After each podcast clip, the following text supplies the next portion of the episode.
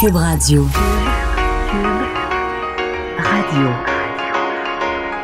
Cube, Cube Radio. Le retour de Mario Dumont. Deux heures d'info. De 15 à 17. Il provoque et remet en question. Il démystifie le vrai du faux. Mario Dumont et Vincent Dessureau. Le retour de Mario Dumont. Bienvenue à l'émission. Euh, on... a pas mal de choses pour vous aujourd'hui. Une journée chargée en actualité euh, ici et ailleurs, parce qu'aux États-Unis aussi, euh, une voix, même les gens faisaient des blagues avec ça, c'est une voix qu'on connaissait à peine. Celle... Ben, t'as raison. Rarement a-t-on prononcé autant le nom d'un homme sans, Sans avoir entendu sa voix. Sans ben, l'entendre et le voir à la limite, là, parce qu'on le voyait très peu, mais quelqu'un d'extrêmement discret. on avait du visuel qui roulait dans différents postes de télé, là, en train de marcher d'un corridor ou arrivant à ses séances de, de- de ses travaux, puis tout ça. Mais on l'avait jamais. On n'avait pas de- d'extrait, lui parlant de ses travaux, parlant de ses conclusions. Il a encore pas dit grand-chose, mais il a quand même dit plusieurs choses en même temps, M. Mueller. On va en parler dans les prochaines On, minutes. on va en parler durant cette, euh, cette émission. Euh, on va commencer tout de suite, euh, Vincent, avec SNC Lavalin. En fait, c'était. Les experts nous disaient que c'était probable qu'on était à la première étape, donc pas d'un jugement, mais d'évaluer est-ce qu'on a, est-ce qu'on a assez de preuves là, pour, à l'enquête préliminaire pour citer SNC Lavalin, pardon, à procès. Et la réponse est oui. Oui, et c'est pas une surprise, tu le disais, pour euh, les analystes, mais ni même pour euh, SNC, qui, se, qui ont dit que c'était un résultat attendu avec euh, le- le- le- l'enquête au stade où il est rendu, au stade préliminaire. On, attendait ce résultat. La firme SNC Lavalin, donc, qui va subir un procès criminel à titre d'entreprise pour fraude et corruption. C'est la décision du juge Claude Leblon après l'enquête préliminaire. Faut dire, bon, c'est un dossier euh, qui est relié à plein d'autres dossiers, euh, évidemment, qui ont ébranlé le, le- le- la politique canadienne dans les derniers mois avec tout le dossier euh, Jody Wilson-Raybould. Alors, c'est relié à ce procès et c'était dans le but de faire éviter ce procès à SNC-Lavalin que Ouais. Justin Trudeau et son entourage seraient intervenus de façon peut-être indue auprès de Jody Wilson-Raybould. D'ailleurs, juste ça, entre toi et moi, si tu y vas par la logique, si SNC Lavalin pensait qu'il n'y a pas de preuves contre eux, il n'aurait même pas voulu un accord de réparation. Il aurait voulu aller devant la justice puis gagner puis être disculpé complètement. C'est même pas si- avoir à payer. là. Mais oui, Ouais. s'ils étaient prêts là, à négocier avec le gouvernement un accord de réparation, puis peut-être des, des centaines de millions, peut-être au-dessus d'un million, je sais pas combien, mais des, des sommes énormes de pénalités, euh, une autodéclaration de culpabilité. Parce que, tu sais, un accord de réparation, c'est pas, euh, c'est pas passer go réclamer 200 pièces en faisant babaille. Là. Tu payes des fortunes. Tu, fais une autodéclaration de culpabilité, tu dois prouver à l'interne que tu as congédié les personnes. Mais si SNC Lavalin était prêt à faire tout ça, c'est parce qu'ils savaient qu'il y avait un dossier sérieux contre eux. Fait que raison de dire, je pense pas que ce matin, ils s'attendaient à ce que ah, finalement, il n'y a rien, il n'y a pas de preuve, il n'y aura pas de procès. Non, euh, ce que dit par contre euh, Neil Bruce, le président chef de la direction, c'est que, euh, bon, d'un, ils vont analyser la, décision avec les avocats, vont décider de, bon, comment ils vont s'armer ou du moins préparer leurs arguments juridiques pour présenter une défense et continuer donc de se défendre vi- vigoureusement au, dire de Neil Bruce. Mais ce qu'il dit aussi, c'est que SNC Lavalin a bien changé. Mais sûr que pour un procès, euh, que t'aies changé ou pas, euh, tu sais, euh, si tu as commis un crime, admettons, Mario, puis tu dis au juge, ben, j'ai changé depuis, ça te disculpe pas Non. du crime. là. Euh, mais il a dit, SNC Lavalin est une entreprise qui s'est complètement transformée. Ces accusations portent sur des actes euh, qui ont été commis il y a en- entre 7 et 20 ans.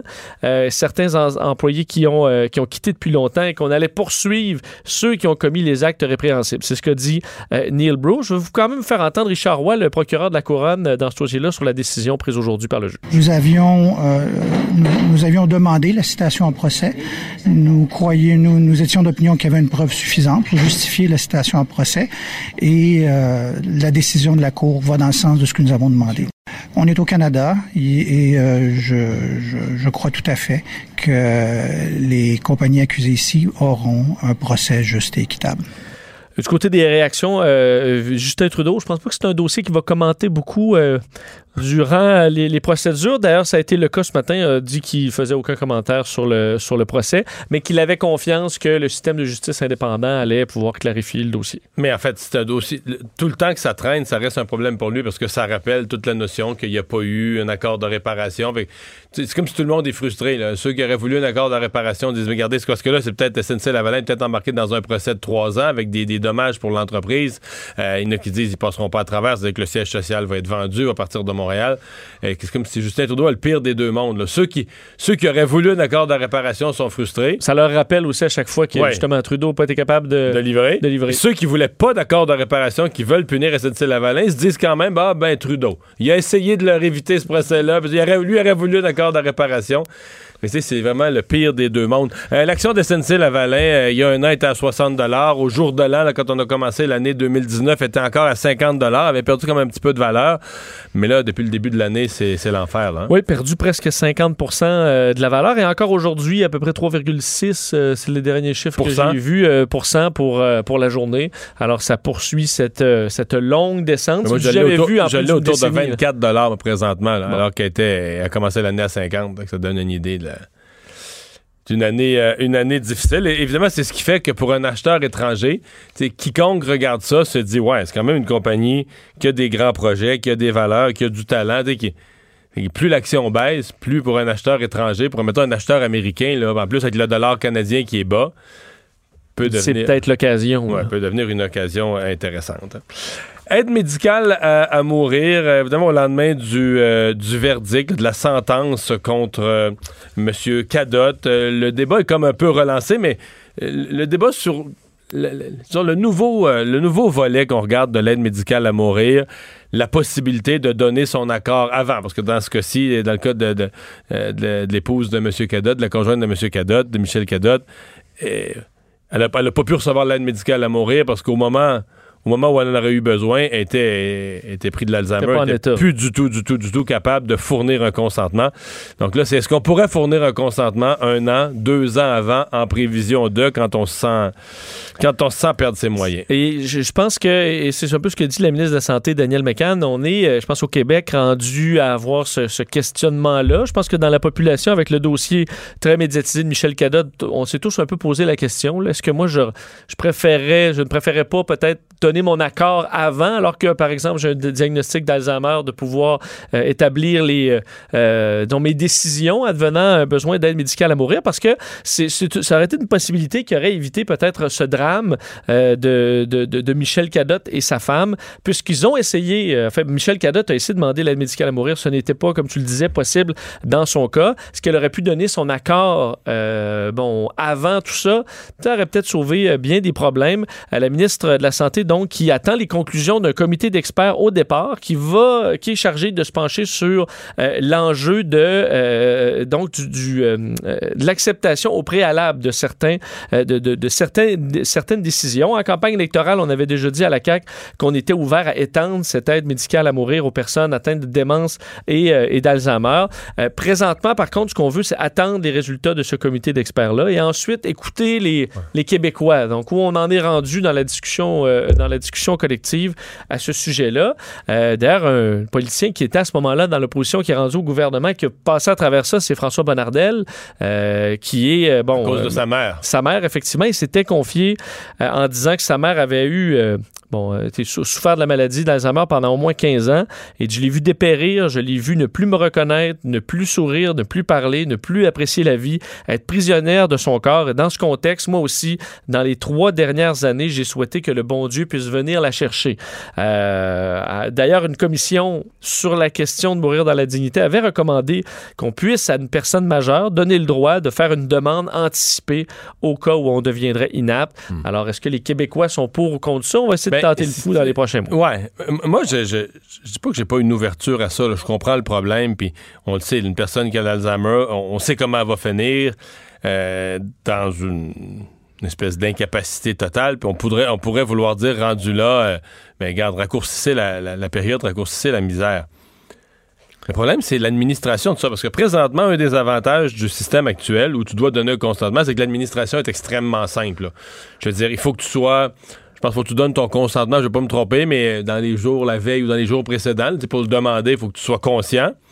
Et le médecin va te le redemander au moment de le faire. là. Oui. Donc, à deux, à deux reprises, mais dans un court laps de temps, il faut que la personne elle-même, puis que le médecin soit capable de dire en son âme et conscience, cette personne-là, elle est lucide, elle sait ce qu'elle fait. Donc, elle donne un consentement, puis ce qu'on appelle un consentement éclairé. Là, de- Ouais. pas, euh, Mais on dit pas là, vous aviez pris rendez-vous, là. euh, non, non. ça vous tente plus, là. faut que la personne donne son non. consentement éclairé jusqu'au dernier moment, parce qu'on se comprend que c'est sans, sans retour en arrière. Là. Oui. Tu peux pas te tromper. Dans le cas qui, qui nous occupe, là, tu donnerais ça à, quoi, à des tiers? Tu dirais, moi, je donne à, à mes deux filles ou à, ma, à mon fils, à une personne, à mon conjoint ou à mon conjoint, con, euh, mon conjoint et un médecin. euh, la responsabilité de prendre la décision. Il va falloir que tu la délègues. là. Tu, tu reconnais que toi, là, tu vas avoir perdu tes facultés. Là, tu vas-tu te retrouver? Tu sais, la vie, c'est compliqué. Tu sais, mettons le conjoint, là, sur une période d'un an. Tu perds tes facultés, mais c'est une période d'un an, le conjoint, là. Le jour où tu signes la procuration, là, il t'aime, il t'aime, il t'aime, il s'est occupé de toi, il a été magnifique, mais durant l'année, là, là, t'es perdu. Il déprime un peu.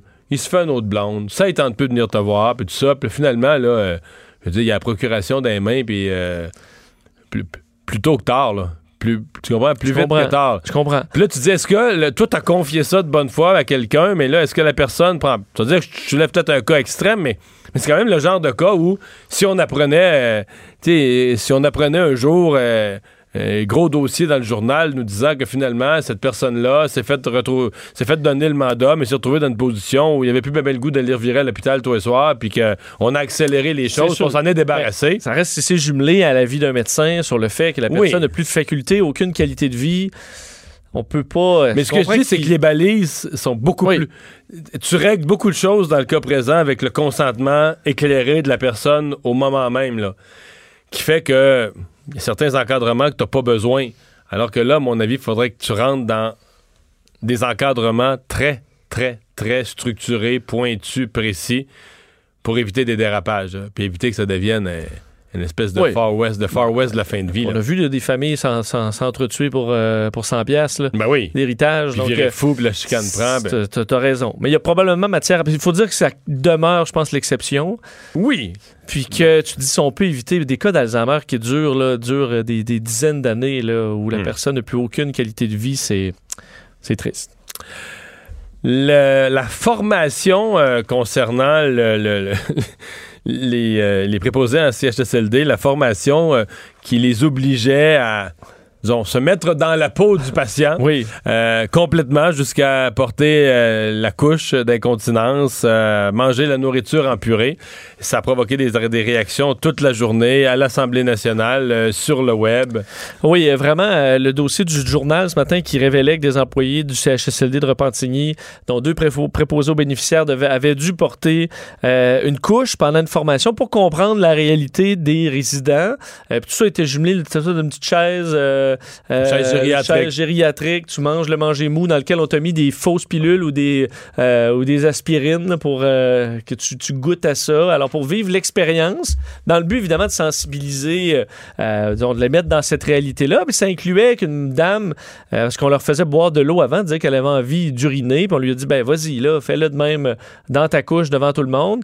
Personne n'a refusé, puis a attendu de pouvoir sortir de là pour aller aux toilettes. Certains se sont sentis euh, humiliés par tout Euh, ben, Aujourd'hui, la ministre responsable des aînés, Marguerite Blais, qui euh, s'est dite étonnée par euh, tout ça, n'a pas été très ferme parce qu'elle euh, refuse de proscrire euh, le, bon, l'expérience en question, mais qualifie ça quand même de questionnable. Elle dit quand j'ai appris cette histoire il y a trois jours, j'ai été extrêmement surprise, étonnée. J'ai questionné cette formation, je la questionne encore. Est-ce qu'on est obligé de se mettre dans la peau d'une personne vulnérable pour avoir de l'empathie envers les personnes vulnérables? Euh, faut dire que du côté euh, du, président directeur général, bon, nous, on, a, fait ça dans la. Euh, disons, on a confiance en eux. Ils ont eux-mêmes mis en un sursis à cette formation-là pour pouvoir se questionner, à savoir est-ce que c'est vraiment acceptable. Et euh, bon, je sais pas qu'est-ce que tu en penses? euh. Ben moi, j'ai, euh, je, dois avouer que j'ai réagi très, très, très à contre-courant de la meute là, cette fois-ci parce que le- je veux dire, tout, à l'Assemblée nationale, tous les partis sont allés dans le même sens. Moi, je, je conçois que ça a été très mal fait parce qu'on dit que ces gens-là sont arrivés, ils étaient pas, pas au courant. Ils étaient pas au courant. Donc, c'était fait un peu cow-boy. Là. Tu peut pas vraiment, je pense, faire. Mais je trouve qu'on a. euh, on a vite rejeté du. Puis d'ailleurs, ça m'a frappé parce que tout le monde a commenté dans le même sens. Puis moi, sur ma page Facebook, les citoyens étaient beaucoup plus divisés. Il y a des gens qui disaient, ben, tu les personnes âgées vivent ça tout le temps. hein. Ceux qui ont à travailler avec eux, euh, qui, qui l'aient vécu une demi-journée ou un échantillonnage de, de ce que c'est, puis de le comprendre. Les gens voyaient pas ça comme si c'est bien fait. Et d'ailleurs, la formation des préposés aux bénéficiaires, tout le monde dit c'est dégradant pour eux. On n'en recrutera plus jamais, on les dégrade. Mais la formation qu'on décrit comme dégradante, as-tu vu avec qui on les a mis? C'est avec des médecins résidents. On les a associés, on a pris des préposés aux bénéficiaires et s'ils ont fait cette expérience-là, c'est parce qu'on les a associés à un groupe de médecins résidents. Donc des gens qui vont être des médecins. C'est pas, euh, ça n'a pas été fait, là, on les a pas envoyé avec un groupe de prisonniers pour dire, conna- C'est assez bon pour les médecins. Ben, euh, fait que tu sais, c'est ben, un peu les policiers testent, par exemple, le poivre de Cayenne ou des choses comme ça. Je pense pas que ce soit très agréable. Non, non. Euh, non, mais taser, ça, ça a été mal fait. Ça, c'est reconnu. Mais je veux dire, de, de dire là, tout le monde, puis j'écoutais les députés d'opposition qui disaient, mais c'est épouvantable, c'est la pire idée, on n'aurait jamais dû. Ben. Mais est-ce qu'un gastro-entérologue est obligé d'y faire une coloscopie? Non, non, je comprends. T'as pas, besoin de- t'as pas besoin de tomber en bas d'un escalier pour savoir que ça fait mal. Ça, je comprends ça. Mais de l'autre côté, tu dis, le vécu, tu sais, c'est tellement un vécu, c'est tellement débattu dans la société, le vécu des personnes âgées, en même temps, c'est pas, c'est pas un événement qu'ils vivent une fois. La couche, c'est 365 jours par année, nos vieux vivent de même. C'est sûr que ça te conscientise à dire, OK, ils sont t'es vraiment pas bien, là, à mon avis, quand t'as pissé dans ta couche, là. Ou, De un, puis de que deux, ça va te donner le goût de, ben, de changer un peu plus vite. de un. De deux, qu'est-ce qui arrive aux préposés? On leur met une couche d'incontinence alors qu'ils n'en ont pas besoin. Mais tu sais qu'il y a plein de vieux qui vivent ça aussi, là. Oui. Pour euh, sauver du temps. Ben, économiser un peu de temps, ou encore, ben là, on a peur, tu sais, des fois, ils s'échappent, tu sais, ils commencent à avoir les sphincters moins parfaits, et qu'il y a un risque qu'ils s'échappe, et qu'on veut pas, on veut pas le ramasser une fois par mois ou une fois par semaine, on prendra pas le risque, on va y mettre la couche tout le temps, mais, mais c'est aussi ça, là, tu sais, c'est- c'est comme de découvrir qu'est-ce que c'est que mettre la couche d'incontinence quand, quand t'es parfaitement lucide, t'en as pas besoin, puis on te la met, ben, voilà, c'est ce que ça donne. Ben, fait que c'est juste que je, je, je dis pas, là, tu sais, c'est la panacée, c'est la meilleure idée du siècle. J'ai trouvé qu'un matin, tout le monde réagissait très, très vite à rejeter du revers de la main quelque chose, alors que ce qu'on a fait, c'est qu'on a pris des préposés aux bénéficiaires, puis on les a mis avec des médecins, des médecins résidents, des médecins en devenir, euh, pas dans une volonté de les humilier, vraiment pas. t'es associé à un groupe de médecins pour dire, regarde, là, ici, on apprend la gériatrie, on apprend... Fait que, tu sais, donc j'ai eu une réaction un peu différente de la, de la masse. ça, ben, tu sais, ça pourrait être euh, annoncé et facultatif. Ouais, faut que ça sûr bien que fait. si tu peux quelqu'un qui est vraiment pas à l'aise là, à être assis à côté de tout le monde en train de. Bon. Mais euh, ça peut peut-être être offert. Euh, un mot sur le rapport Muller. On l'a dit en ouverture d'émission. C'était, c'était- en fait, on le savait même pas hier. hein, C'est vraiment apparu dans l'actualité tout à coup ce matin, 11 h Robert Mueller va prendre la parole. Un homme dont on a beaucoup parlé à cause de son enquête sur l'ingérence russe, mais qu'on n'a pas entendu tellement parler au micro. Puis tu l'as dit, l'annonce est fait aride comme Robert Mueller. Là. Donc, euh, tu sais, on l'a su dernière minute, euh, il s'est présenté, toujours assez froid. euh, bon, et c'est, le, procureur spécial euh, dans le dos, dans- bon, qui a émis son, son rapport dont on. Non, il sait pas, il pas y a des jokes à la François Legault et le poil dans la soupe. là. Il est assez straight. Il Hein? est assez straight, effectivement. Mais ça veut pas dire qu'il a rien dit d'intéressant, loin de là. Et, bon, il faut dire, c'était dit dans le rapport, mais il l'a répété très clairement, Robert Mueller. On ne disculpe pas là-dedans le président des États-Unis, euh, Donald Trump. Il dit d'ailleurs, si nous avions eu la conviction que le président n'avait clairement pas commis de délit, on l'aurait dit. Puis ça, on le dit pas. Euh, par contre, ben, l'accusé, ça, c'est une autre affaire. Je fais d'ailleurs entendre un extrait de Robert Mueller. If we had had co- confidence that the president clearly did not commit a crime, we would have said so. We did not, however, make a determination as to whether the president did commit a crime. A pres- president cannot be charged with a federal crime while he is in office. That is unconstitutional. Bon, alors c'est inconstitutionnel de, euh, bon, de, de déposer des accusations comme ça contre le président. Euh, et là, il a quand même rappelé qu'au niveau de l'ingérence russe, ça, il n'y avait aucun doute. Il y a des efforts multiples et systématiques pour influencer l'élection présidentielle de 2016. Ça, on a des preuves. Et tous les Américains devraient s'en inquiéter. Alors ça, il est très clair. Euh, va retourner à la vie privée, là. Alors ça, on risque de ne plus beaucoup le voir. Euh, Robert Mueller dit, je quitte le ministère de la Justice, je retourne à la vie privée. Mais on Euh, s'entend à la phrase clé, c'est si on avait pensé que le président, mais si on avait cru que le président américain n'avait pas commis de crime, On l'aurait dit. on l'aurait dit. Euh, par contre, pour Donald Trump lui-même, ben, ça le disculpe complètement. Il était festif sur les réseaux sociaux disant effectivement que l'affaire était close. Euh, a dit qu'aux États-Unis, euh, on avait la présomption d'innocence et qu'il n'y avait pas de preuves suffisantes dans ce cas.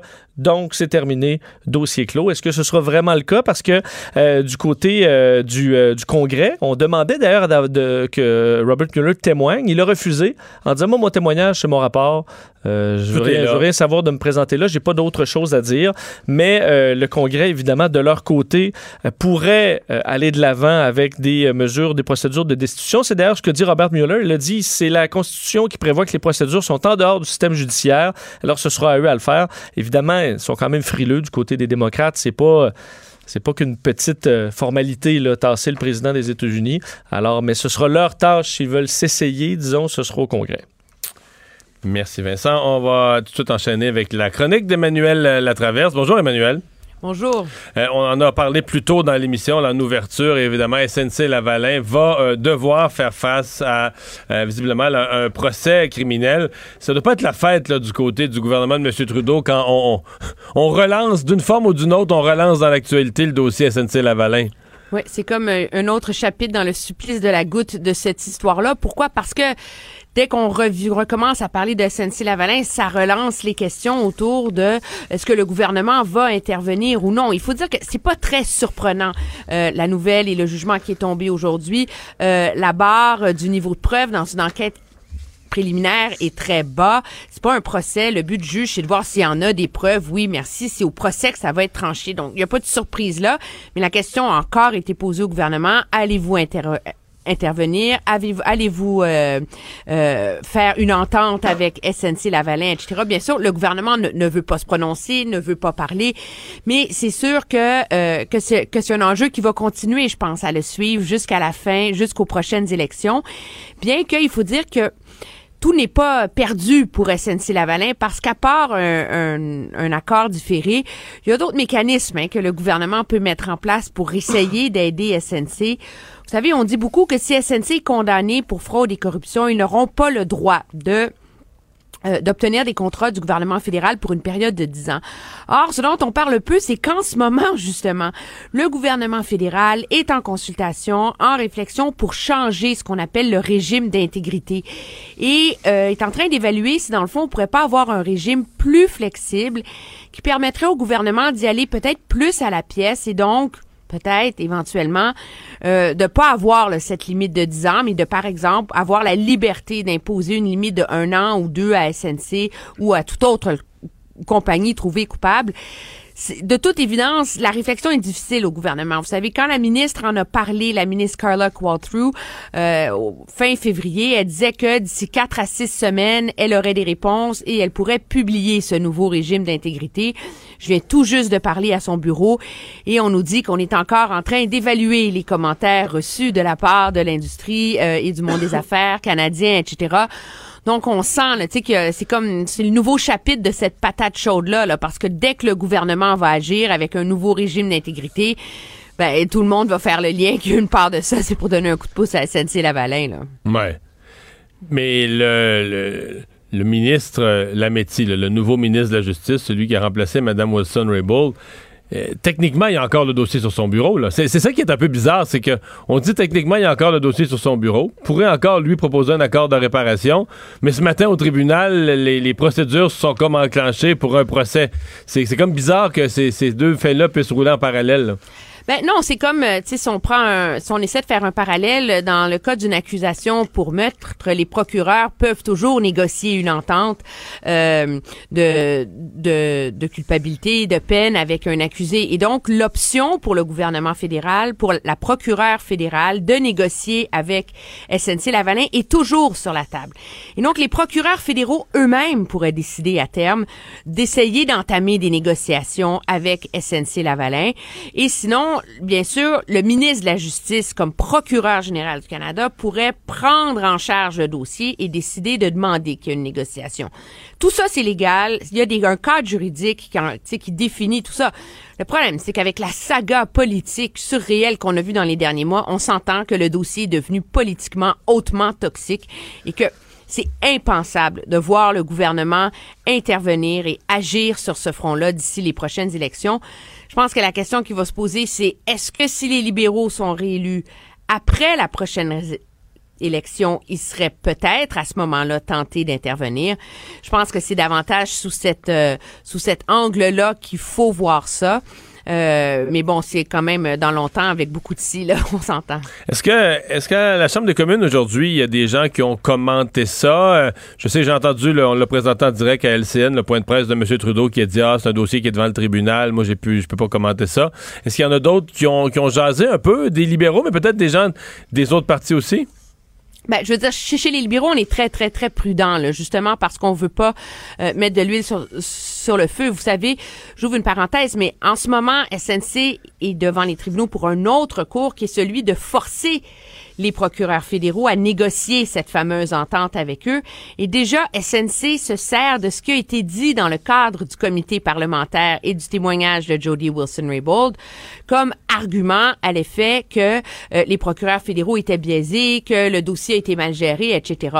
Alors, on s'entend que le gouvernement fédéral, les ministres, la classe politique ne veut rien faire là, pour envenimer et complexifier ce dossier-là davantage.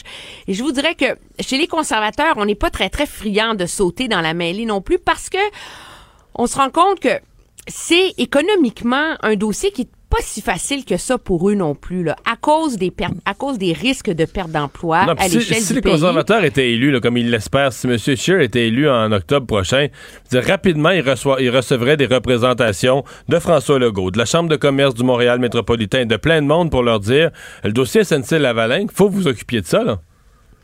Oui, et ça serait assez difficile pour son ministre de la Justice euh, d'intervenir. On s'entend encore qu'il pourrait dire qu'il y a eu des nouvelles preuves, des nouvelles informations, etc. Je pense que le calcul du côté des conservateurs, c'est que le dommage à la marque de commerce de Justin Trudeau est déjà fait. Et donc, euh, il n'y a, plus rien à gagner que de taper en ce moment sur ce clou-là. On en parle, ça rappelle toute l'histoire, sans que eux s'acharnent là-dessus. Euh, D'autant plus que, et donc, en ce moment, ils misent davantage sur d'autres choses. La ratification de l'ALENA, les, les, les concessions qui ont été obtenues de la part de l'administration américaine, la visite de, du vice-président Mike Pence demain, etc. Euh, et le fameux fonds là, pour l'aide aux, aux médias, c'est comme s'ils ont trouvé d'autres os là, beaucoup plus payants là, pour Ouais. essayer euh, d'écorcher la crédibilité du gouvernement en ce moment. Le mal est fait dans le dossier SNC-Lavalin. Un mot là-dessus, là, dernier sujet. euh, le, bon, euh, le dossier, je vais l'appeler le dossier américain. Donc, à la fois la ratification de l'ALENA, mais aussi la visite du vice-président Mike Pence demain. Est-ce qu'on peut faire un lien entre les deux? Est-ce qu'on va vouloir. Très clair. Oui? Oui, oui, je veux dire, le but de cette visite-là, c'est d'être une visite de bonne foi pour pouvoir avoir des discussions de très haut niveau et voir comment on peut avancer cette ratification-là. Le gouvernement est sur le point donc de déposer le projet de loi pour amender les lois canadiennes de manière à être harmonisé avec cet accord-là. C'est une étape essentielle pour la ratification, mais le problème auquel le Canada est confronté, c'est qu'il ne contrôle pas euh, l'échéancier parce que en ce moment au Congrès, les démocrates, eux, veulent des changements au chapitre de la main-d'œuvre, au chapitre de l'environnement. Et c'est intéressant parce qu'il y a une semaine à peine, on pensait que vraiment que ça allait bouger du côté du commerce américain, euh, de la Chambre des représentants, de Nancy Pelosi, le signal, c'était on discute, on travaille là-dessus, la levée des tarifs a aidé, etc. Mais là, 48 heures après, dans une rencontre au sommet avec la Maison-Blanche, euh, la guerre a éclaté entre euh, Donald Trump et Nancy Pelosi. Euh, elle ne sera pas enclin à vouloir lui donner cette victoire qu'il attend tellement. Et donc, on n'a plus beaucoup de signaux là, du côté des États-Unis en ce moment à quel échéancier attendre. Et de toute façon, le Canada, s'il veut le ratifier, il faut que le projet de loi soit adopté avant la fin des travaux le 21 juin. C'est mathématiquement impossible que ce projet de loi-là soit adopté au Congrès avant cette date-là. Le plus tôt qui pourrait arriver, euh, c'est à la fin du mois d'août. Alors, de toute façon, si le Canada décide d'aller de l'avant maintenant, il prend le risque d'avoir à s'ajuster à terme aux changements que pourraient demander les Américains. Ce qui joue en faveur du gouvernement, c'est que malgré toutes les critiques des conservateurs à l'égard de la nature de l'entente qui a été négociée, les conservateurs s'entendent avec le gouvernement sur le fait qu'il faut ratifier, il faut attacher cette entente-là parce que l'économie canadienne a besoin de ce niveau de certitude. Et donc, c'est pas les conservateurs qui vont mettre des bâtons dans les roues du gouvernement s'il veut agir avant la fin des travaux. Pour l'adoption de ça. Merci beaucoup, Emmanuel. Très bien, au Au revoir. Le retour de Mario Dumont. Jusqu'à 17, parce qu'il ne prend rien à la légère. Il ne pèse jamais ses mots. Cube Radio. Vincent, on a souvent de la belle visite en studio, mais là, c'est exceptionnel. Lara Fabian, bienvenue, bonjour. Merci, je vais enlever le casque, je vais être mieux ça. Ben oui. Pas besoin de Mais casque. oui, euh, mais oui. La, régie, euh, la régie parle à l'animateur, l'animateur gère le temps. Vous faites juste parler à nos auditeurs. Je suis là pour ça. Euh, arrivant, arrivant tout juste de Cannes, Oui. Vous, vous avez participé à un événement caritatif. euh. Racontez-nous ça. Eva Longoria est une, euh, est, est une personne que je connais depuis un certain nombre d'années et qui m'implique depuis plus de sept ans dans la fondation qui s'appelle Global Gift Foundation. Une fondation qui vise à aider les femmes à travers le monde, puisque c'est prouvé, lorsqu'une femme euh, reçoit de l'aide, elle, elle aide immédiatement sa famille et sa communauté. Donc elle est l'ancre. Son postulat, c'est aidons les femmes et maximisons le bien-être d'une communauté par ce biais-là. Et les œuvres sont multiples. Il n'y a pas une œuvre, une seule œuvre. Il y a mille actions que Eva mène euh, de front avec Maria Bravo à travers le monde. Et chaque fois que je peux, que ce soit sur Paris, sur Marbella, sur Cannes, sur New York, quand elle a besoin de moi, je prends un avion et je vais chanter pour les gens euh, qui contribuent très, très euh, profondément à la richesse de cette fondation. Ouais, ce sont de grosses soirées quand même, là, des, événements, des événements majeurs. Euh, c'est comme une grosse saison. Lancer un album, euh, la, plus euh, la voix quand même, qui a été une, expérience. Euh, ça s'est bien passé. On arrive au printemps content de, contente de tout ce qui, est, ce, qui s'est- ce qui a tourné? Ah oui, absolument. On arrive au printemps en se disant que ça a été une très belle année, riche, dense, remplie de mille émotions et de, et de mille façons de vivre aussi. Moi, c'est ça que je retiens.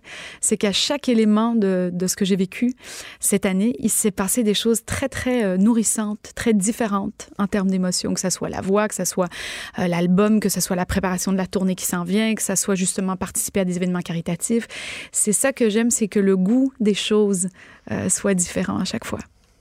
La voix. euh, D'abord, euh, est-ce que vous êtes compétitif?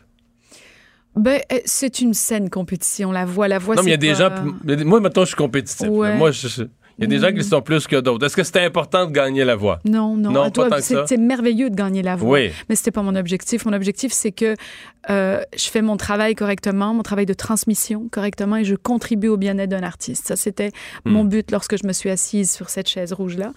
Après, c'est magnifique et merveilleux de pouvoir contribuer à l'élan d'un gagnant comme, comme Geneviève Jaudoin. qui était un pari euh, un peu risqué parce que euh, souvent, là, je parle historiquement, j'ai toujours regardé la voix.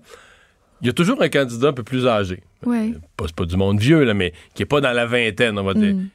Et généralement, il, ça se rend jamais jusqu'à la fin. là. Il y a un point où c'est comme si on se dit, bon, c'est bien le fun, là, mais la compétition en bout de ligne, c'est pour propulser des jeunes.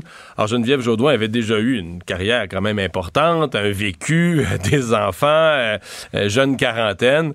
C'était un pari un peu risqué qu'elle se retrouve là, en, en grande finale et ça a fonctionné. Ben, je crois que le public s'est vraiment reconnu euh, dans l'espace que représente Geneviève.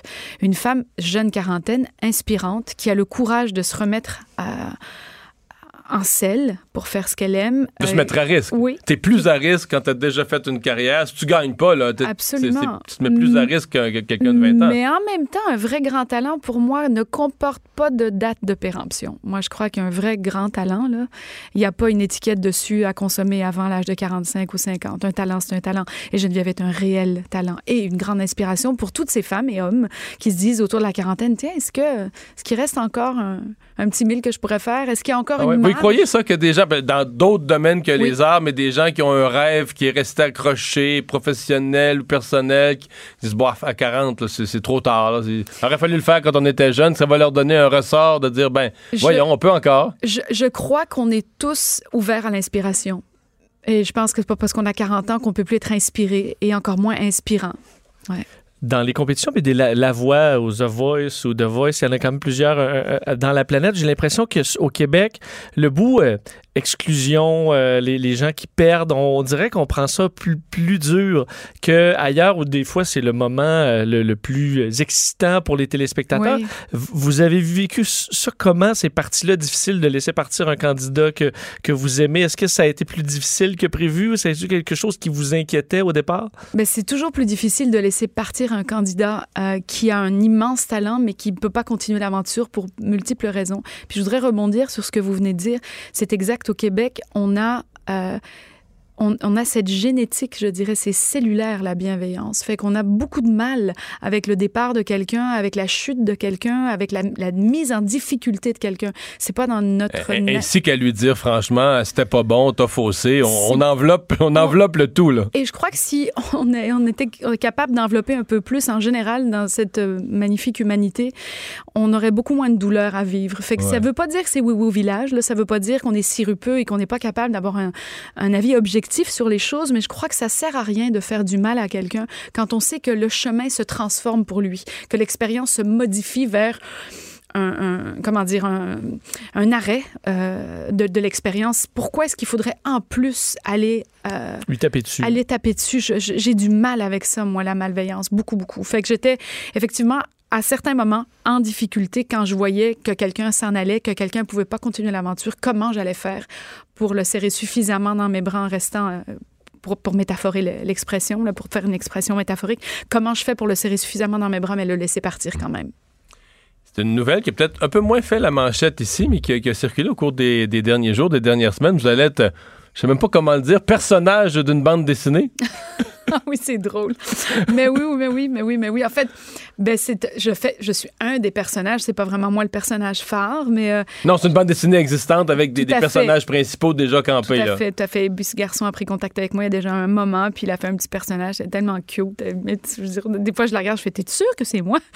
je la trouvais assez, assez incroyable comme, euh, comme figure, comme silhouette, comme ça. Il dit, oui, dis-moi, c'est comme ça que je te vois. Donc, c'est assez le fun d'être vu par le prisme de quelqu'un comme ça. Puis d'être Et dessiné. Et dessiné. Et Ouais. intégrer une histoire. Et, et- et dans ça, évidemment, dans l'histoire, c'est l'histoire d'une euh, d'une famille homoparentale, d'une famille homosexuelle. C'est c'est pas un hasard si vous êtes là-dedans. là. Non, c'est pas un hasard, évidemment. Moi, je suis une grande, euh, euh, comment dire, constructrice euh, euh, de ponts entre les gens. Moi, c'est ce que je fais. Mon rôle à moi, c'est c'est de pas de parler de différence, mais plutôt de compréhension, d'empathie, d'intégration. Moi, j'ai beaucoup de mal. Ma première chanson, celle qui définit ce combat dans lequel je suis rentrée depuis que j'ai 25 ans, c'est la différence. Mais justement, c'est c'est toutes celles que je ne vois pas dont j'aime parler, c'est c'est toutes celles qui n'existent pas pour moi, euh, qui est mon combat et qui est ma, ma dévotion. Ouais. Euh, ça vous a quand même valu des ennuis au fil des années. Là. Ça, a eu- ça m'a valu des ennuis, mais ça m'a valu... je parle des ennuis en termes d'invitation dans certains pays Oui. où ce sujet-là est plus. euh, la défense des homosexuels, c'est- c'est c'est moins bien accueilli. Oui, je pense que c'est. euh, Pour moi, ça va plus loin avec la défense juste de, de, de l'homosexualité. Pour moi, c'est la défense du- de ce qu'est un être humain, de sa définition, de son, de son choix, euh, de ce qui le caractérise, de ce qui est son identité. Donc, s'il est homosexuel, en l'occurrence, c'est vers ça que je vais aller. Hum, Mais toute forme de désaveu au sens humain, pour moi, est un combat à mener. Moi, j'ai beaucoup de mal avec le fait qu'on puisse désavouer un être humain pour ses choix ou pour son orientation. Mais quand on refuse, quand un, un pays euh, bon, refuse de vous inviter ou vous invite puis vous désinvite ou est plus sûr ou euh, Oui. on- ça Ben, vous fait quoi ça? Ben, je me tiens debout. Je me tiens debout et je me dis que le public que j'ai dans la salle n'a pas à payer pour justement cette désinvitation-là. Donc, je retourne dans ce pays, puis je me fais plus forte, puis je continue de chanter mes chansons malgré tout. Puis s'il y a des répercussions, je les endosse, puis euh, je les porte. Ouais. C'est une position, euh, une position claire et ferme. Euh, la tournée, Oui, 50 World. euh, dans, qui va être euh, en avril prochain, mais là on dit que c'est quelque chose de, de peu unique. Là. Euh, le public va participer à choisir des chansons. Que, Oui, cinq- la, la tour- la tournée 50 euh, commence en septembre déjà, à partir de, de- du 16 septembre, ça commence par New York, euh, Chicago, San José euh, et euh, Los Angeles. et ça revient à Montréal en avril. Et en avril, on vient à Montréal. Entre-temps, on va dans les pays de l'Est, on va, on va faire euh, les pays francophones, on va, la France, la Belgique. Et je fête mes 50 ans sur scène. L'idée de cette tournée, c'est d'aller célébrer le lien qui me connecte aux gens depuis une trentaine d'années. C'est d'aller leur, euh, leur demander, effectivement, qu'est-ce qui vous ferait plaisir, qu'est-ce que vous voulez que je chante? Parce qu'on a regardé, si on devait faire un show que de musique euh, qui devait jalonner toutes les chansons qui nous unissent depuis 30 ans, ce serait un show de 4h30 sans applause à peu près. C'était pas possible. Il fallait vraiment choisir. Et c'est un peu cornélien pour moi. Fait que je me suis dit, on va les mettre en arbitrage. On va demander aux gens, j'y crois encore, immortel, euh, tout ou, euh, je sais pas, tu t'en vas, qu'est-ce que vous voulez? C'est- Ce serait quoi les chansons que vous voulez? Puis à partir de ce- ces choix-là, je vais bâtir des setlists qui vont me permettre de faire plaisir à tout le monde, je l'espère. Quand, vous arrivez dans des pays, parce que mettons les pays de l'Est, là, il y a quelques francophones ici et là, mais pas vraiment, où on parle essentiellement ni français ni anglais, probabilité, à moins que vous m'étonniez, vous parlez pas toutes leurs langues, là, toutes les Non, langues non. slaves. les- Non, non, non, les- je parle quelques Euh, langues, mais au- non, je le, le russe ou euh, les langues. Ça veut dire que là, c'est plus le même partage. C'est que les paroles des chansons, euh, c'est la musique, c'est l'émotion qui passe, mais les paroles des chansons, les gens sont même pas en mesure de les, de les décoder. Pas toujours, mais le langage de la musique, pour moi, dépasse la limite linguistique de toute façon. Il se passe quelque chose avec une chanson comme Je t'aime qui, pour moi, est, est exceptionnelle, qui, justement, va au-delà de cette limite linguistique, qui fait que dans n'importe quel pays où je la chante, il y a la même réaction.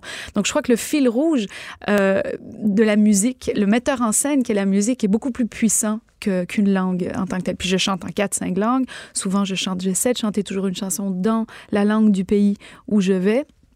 Euh, et puis, c'est des chansons... Vous allez euh, où dans les pays de l'Est? Que je. Euh, Il y a quelques langues complexes. Vous allez à, Buda- à. Budapest ou à Varsovie. C'est plus compliqué. Le polonais, c'est plus, compliqué. Le, russe, l'azéri, le turc, le grec, euh, euh, le mandarin, le portugais. euh, non, non, quand même, j'ai chanté dans beaucoup, Ah ouais? beaucoup de langues. J'ai chanté dans une douzaine de langues à peu près.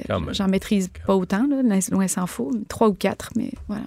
Donc, la tournée de ses 50 ans. 50 ans, à fêter avec les gens, et puis euh, on fait plus de 60, euh, 60 villes. Ouais. Ouais. Fait que ça va être une année quand même euh, Danse. encore euh, très occupée. Oui. Hey, on vous souhaite beaucoup, beaucoup de chance. Une très belle année. Et Montréal, je tiens à dire que je serai quand même euh, à Montréal, à la Place des Arts en avril et à Québec au Centre Vidéotron aussi.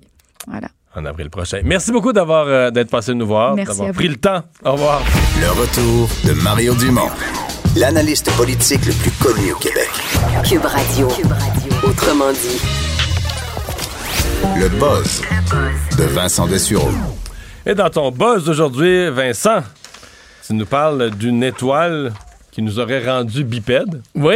Est-ce que ça t'intéresse de savoir pourquoi on est bipède? Ben certain, parce que moi j'ai mal dans le dos tout le temps. Oui. Les gens qui ont mal, c'est- relié, je veux dire. Le, le mal de dos est relié au fait qu'on ne marche plus à quatre pattes. Qu'on marche debout, c'est compliqué, surtout si on est un peu plus grand. Oui. Puis on s'assoit, puis une chaise, c'est pas faite pour l'être humain non plus. Oh, mais sinon, t'aurais peut-être mal aux mains. là.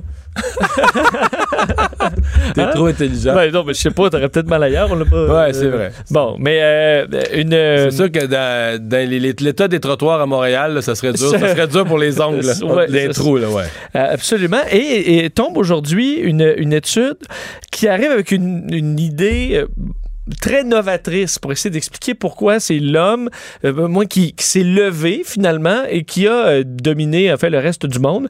Et selon euh, un, un groupe de chercheurs, ce serait en raison de l'explosion euh, dans une période, on dit entre il y a 6 millions d'années et euh, à peu près 2 millions d'années, euh, l'explosion de supernova. Donc, un peu comme une, Des éto- étoiles filantes. Une étoile en fin de vie. Non, c'est pas une étoile filante. Là, il fallait qu'il les pointe du doigt pour la montrer aux autres. Il fallait qu'ils se lèvent debout, c'est ça? Non, c'est pas non, ça? non, c'est pas une, une étoile filante, une supernova. Là, ça n'a pas de. OK, OK, admettons, notre Soleil, en fin de vie, va devenir super gros, puis à un moment donné, va exploser, va devenir une supernova. Et c'est ce qui arrive, donc des immenses étoiles qui explosent. Et ça fait des, des radiations qui ont, à une certaine époque, bombardé la Terre. Donc, euh, à cette époque-là où on était primates et on commençait à se, à se lever un peu, et euh, en raison de, cette, de ces radiations-là qui auraient donc bombardé la Terre, le, sol serait devenu en quelque sorte un petit peu plus, un peu plus d'électricité statique, ce qui aurait mené à des éclairs et des orages plus nombreux. Alors, plus d'éclairs en Afrique, euh, dans, la savane où on était, euh, où on se développait, ça aurait causé d'immenses feux de forêt, entre autres, qui auraient transformé des, des grandes, vastes étendues de forêt en euh, herbes hautes. Et c'est là que l'humain, euh, se levant debout, sortant la tête... Pas avoir le foin d'en face. pour pas avoir le foin d'en face, aurait euh, surpassé le primate qui avait à circuler dans le foin. Non, mais excuse-moi, mais les primates, euh, dire, les chimpanzés, il y a plusieurs primates qui marchent debout aussi, qui se tiennent debout aussi. là. Pas Oui. tout le temps, là, tu sais, qui vont alterner.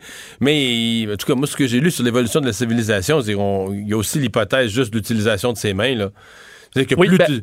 Regarde, les primates là, utilisent leurs mains, vont manger des fruits, vont défaire des fruits avec leurs ongles, vont travailler avec leurs mains. Puis plus tu travailles avec tes mains, plus tu es incité à les libérer puis pas marcher Ben, à quatre pattes. Là. C'est pour ça que les chercheurs disent bien, c'est pas la, l'hypothèse, non, c'est pas c'est pas la, ra- la raison unique de pourquoi on est bipède, c'est la raison pourquoi on a eu un boost à une certaine époque qui aurait favorisé les bipèdes versus les le quadrupèdes. debout, là, ouais. Parce que là, on se retrouvait dans, pas en forêt où là, peut-être que d'être quadrupède, ça aide. On se retrouvait dans de, de- de- de l'herbe haute où tu peux surtout couvrir de distances plus grandes parce que tu es plus rapide euh, et que le- la nouvelle terre remplie de feux de forêt en raison de cette activité électrique causée par des supernovas aurait euh, favorisé les bipèdes et notre, euh, notre expansion à travers le monde. Euh, ça semble pas euh, convaincre tous les scientifiques. Ça sort d'où, ça?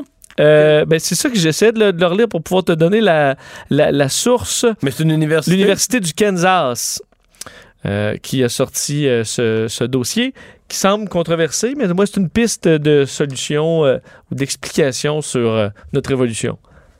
T'as pas l'air sûr, là. Non, mais c'est parce que moi, j'ai perdu beaucoup de respect pour le Kansas le jour où j'ai su que Kansas City n'était pas dedans. C'est une niaiseux, Kansas Ben, City, c'est au Missouri? Ben, Washington n'est pas à Washington. Non, c'est différent. Il y, a, il y une ville qui s'appelle Washington, il y a un État qui s'appelle Washington. Les deux sont nommés pour le premier président. Mais je veux dire, Kansas City, Oklahoma City, c'est en Oklahoma, mais Kansas City, c'est pas au Kansas. Fait que moi, ce Mais jour-là, j'ai- Kansas, ça veut dire quoi?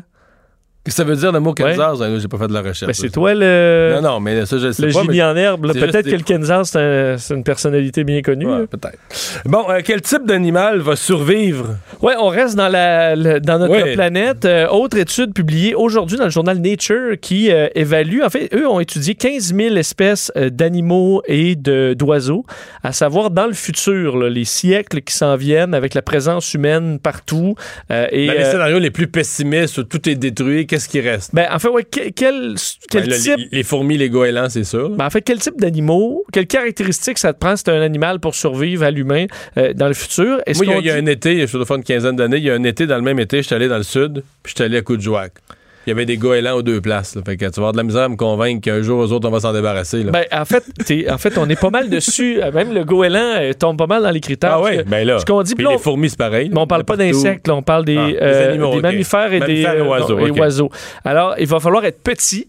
Alors, les animaux grands, euh, les éléphants, les hippopotames, euh, c'est très mauvais. Il faut être petit. Euh, vivre euh, rapidement. Alors, une vie, euh, un cycle assez rapide. là. Alors, il faut grandir vite puis mourir vite. Avec en masse. très féconds. Donc, évidemment, un peu comme des rats. là. Donc, les rats, à date, on les, les ont toutes. Euh, mangeurs d'insectes. Parce qu'encore là, ce qui va rester à manger, ce ne sera pas des proies plus grandes, ça va être des, des insectes. Et qui sont des généralistes.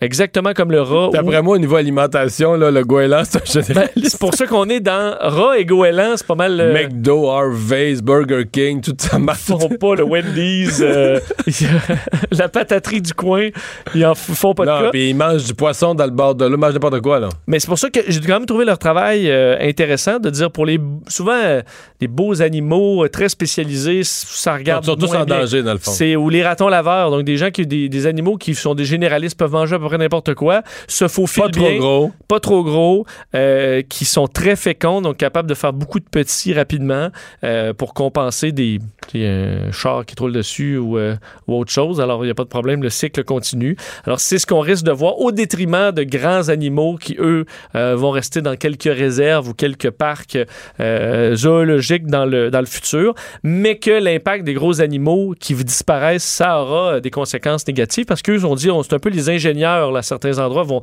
bouleverser des forêts, brasser certains endroits, renverser des arbres et que c'est positif pour d'autres formes de vie et que là, on va avoir des petits, euh, petites affaires dégueulasses là, qui mangent n'importe quoi. Hmm. Désolé. Est-ce qu'on a une analyse pour l'ornithorynque? Ben, l'ornithorynque, je pense que c'est- déjà mal parti. Là. Ah oui? Oui. Pourquoi? Ben, c'est une grosse bébête weird. Là. Ben non, c'est une petite bébête avec un bec de canard et un quart de mammifère, un quart quoi? de loutre. Je pense pas que ça mange de tout. Mais ça, faudrait vérifier qu'est-ce que ça mange. Très généraliste, hein, ce qu'on nous dit à l'oreille. Ouais. Une recherche rapide ou tu savais ça direct? Alexa, il fait une petite recherche. Tu vois, bon, peut-être qu'il y a des ornithorynques qui en aura Donc, on peut être optimiste pour l'ornithorynque? Oui, on va se mettre en chassé. Bon, bon, au moins une bonne nouvelle. Je pas, une la bonne dinde- nouvelle dans notre émission. Mais la grosse dinde sauvage, je sais pas si c'est là-dedans parce qu'il y en a plein. J'en vois, sur- je roule sur la 20 puis il y en a plein Mais là, des de plus en plus, parce qu'il monte un peu vers le nord. Mais tu sais que la dinde sauvage, le, le dindon sauvage, il y avait une, euh, c'était un reportage que j'avais suivi il y a une couple d'années. Il y avait une dame en Outaouais là, qui avait une dinde sauvage qui avait voulu sauter d'un toit à l'autre parce que ça, ça saute, ça vole pas vraiment, ça saute. Ouais.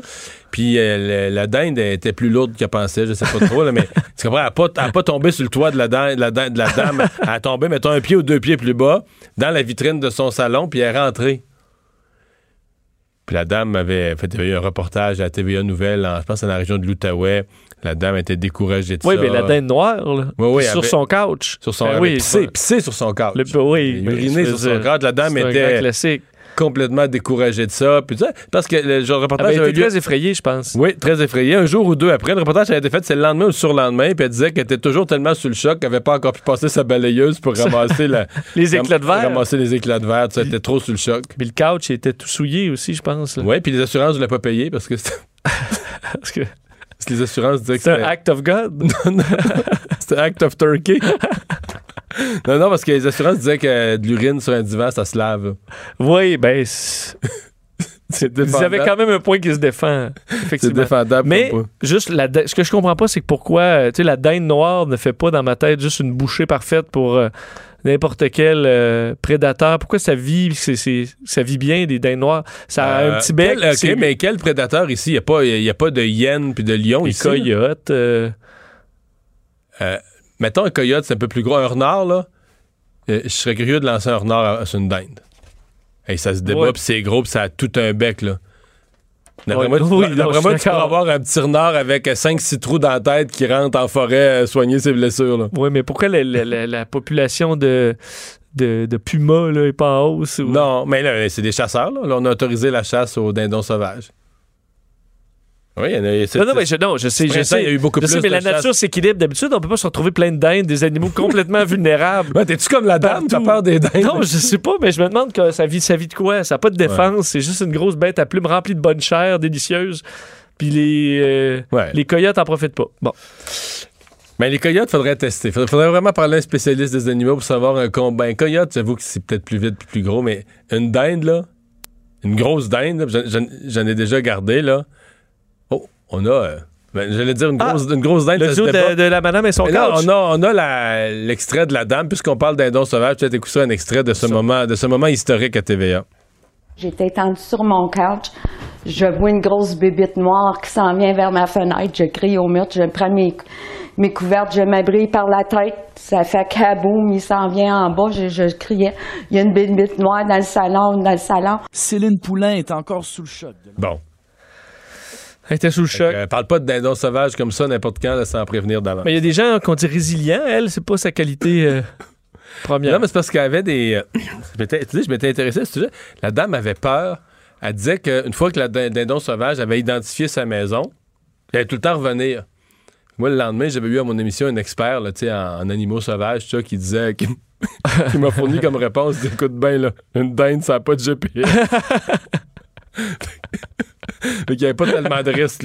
C'est un accident Ouais, ben, qui est arrivé. Il avait mais- peu de risques. Donc, Ouais. euh, le- Oh, mais le- les canards, admettons, ils peuvent venir dans ta piscine le même couple tous les ans. Là, mais, mais pas, pas- pas le dindon Pas la dinde. Bon, un parking vraiment raté. Oui, parlant de problème GPS, euh, juste saluer un homme de la Virginie euh, à, à Richmond, en Virginie, qui, euh, lui, sa, voiture, sa voiture est pleine de cannabis. Un grand consommateur. Sa voiture est pleine. voiture pleine de cannabis, euh, décide d'aller se stationner euh, quelque part pour, pour, pour- je comprends, aller faire une promenade ou autre chose. Le problème, il s'est stationné euh, au département du, des canines, donc des chiens renifleurs. de la police de Richmond. L'endroit où on entraîne Les chiens. les chiens à renifler la drogue, Lui s'est stationné dans ce cours-là. au point où il s'est stationné à côté des, des véhicules qu'on appelle les decoys, des, vi- des- des véhicules qui servent à l'entraînement des chiens renifleurs pour la présence de drogue. Lui, il stationne son véhicule là le Mais il- 23 mai. Il est pas chanceux à plus d'ATP, là. Je veux dire, mettons que tu regardes pas Oui. où tu stationnes, tu, tu pourrais être plus chanceux quand même. Là. Ça, Ben, mettons, tu pourrais tomber juste sur un poste de police. C'est déjà un peu limite, mais je veux dire, ils- les policiers, ils vont Ils pas ouais. nécessairement la voiture.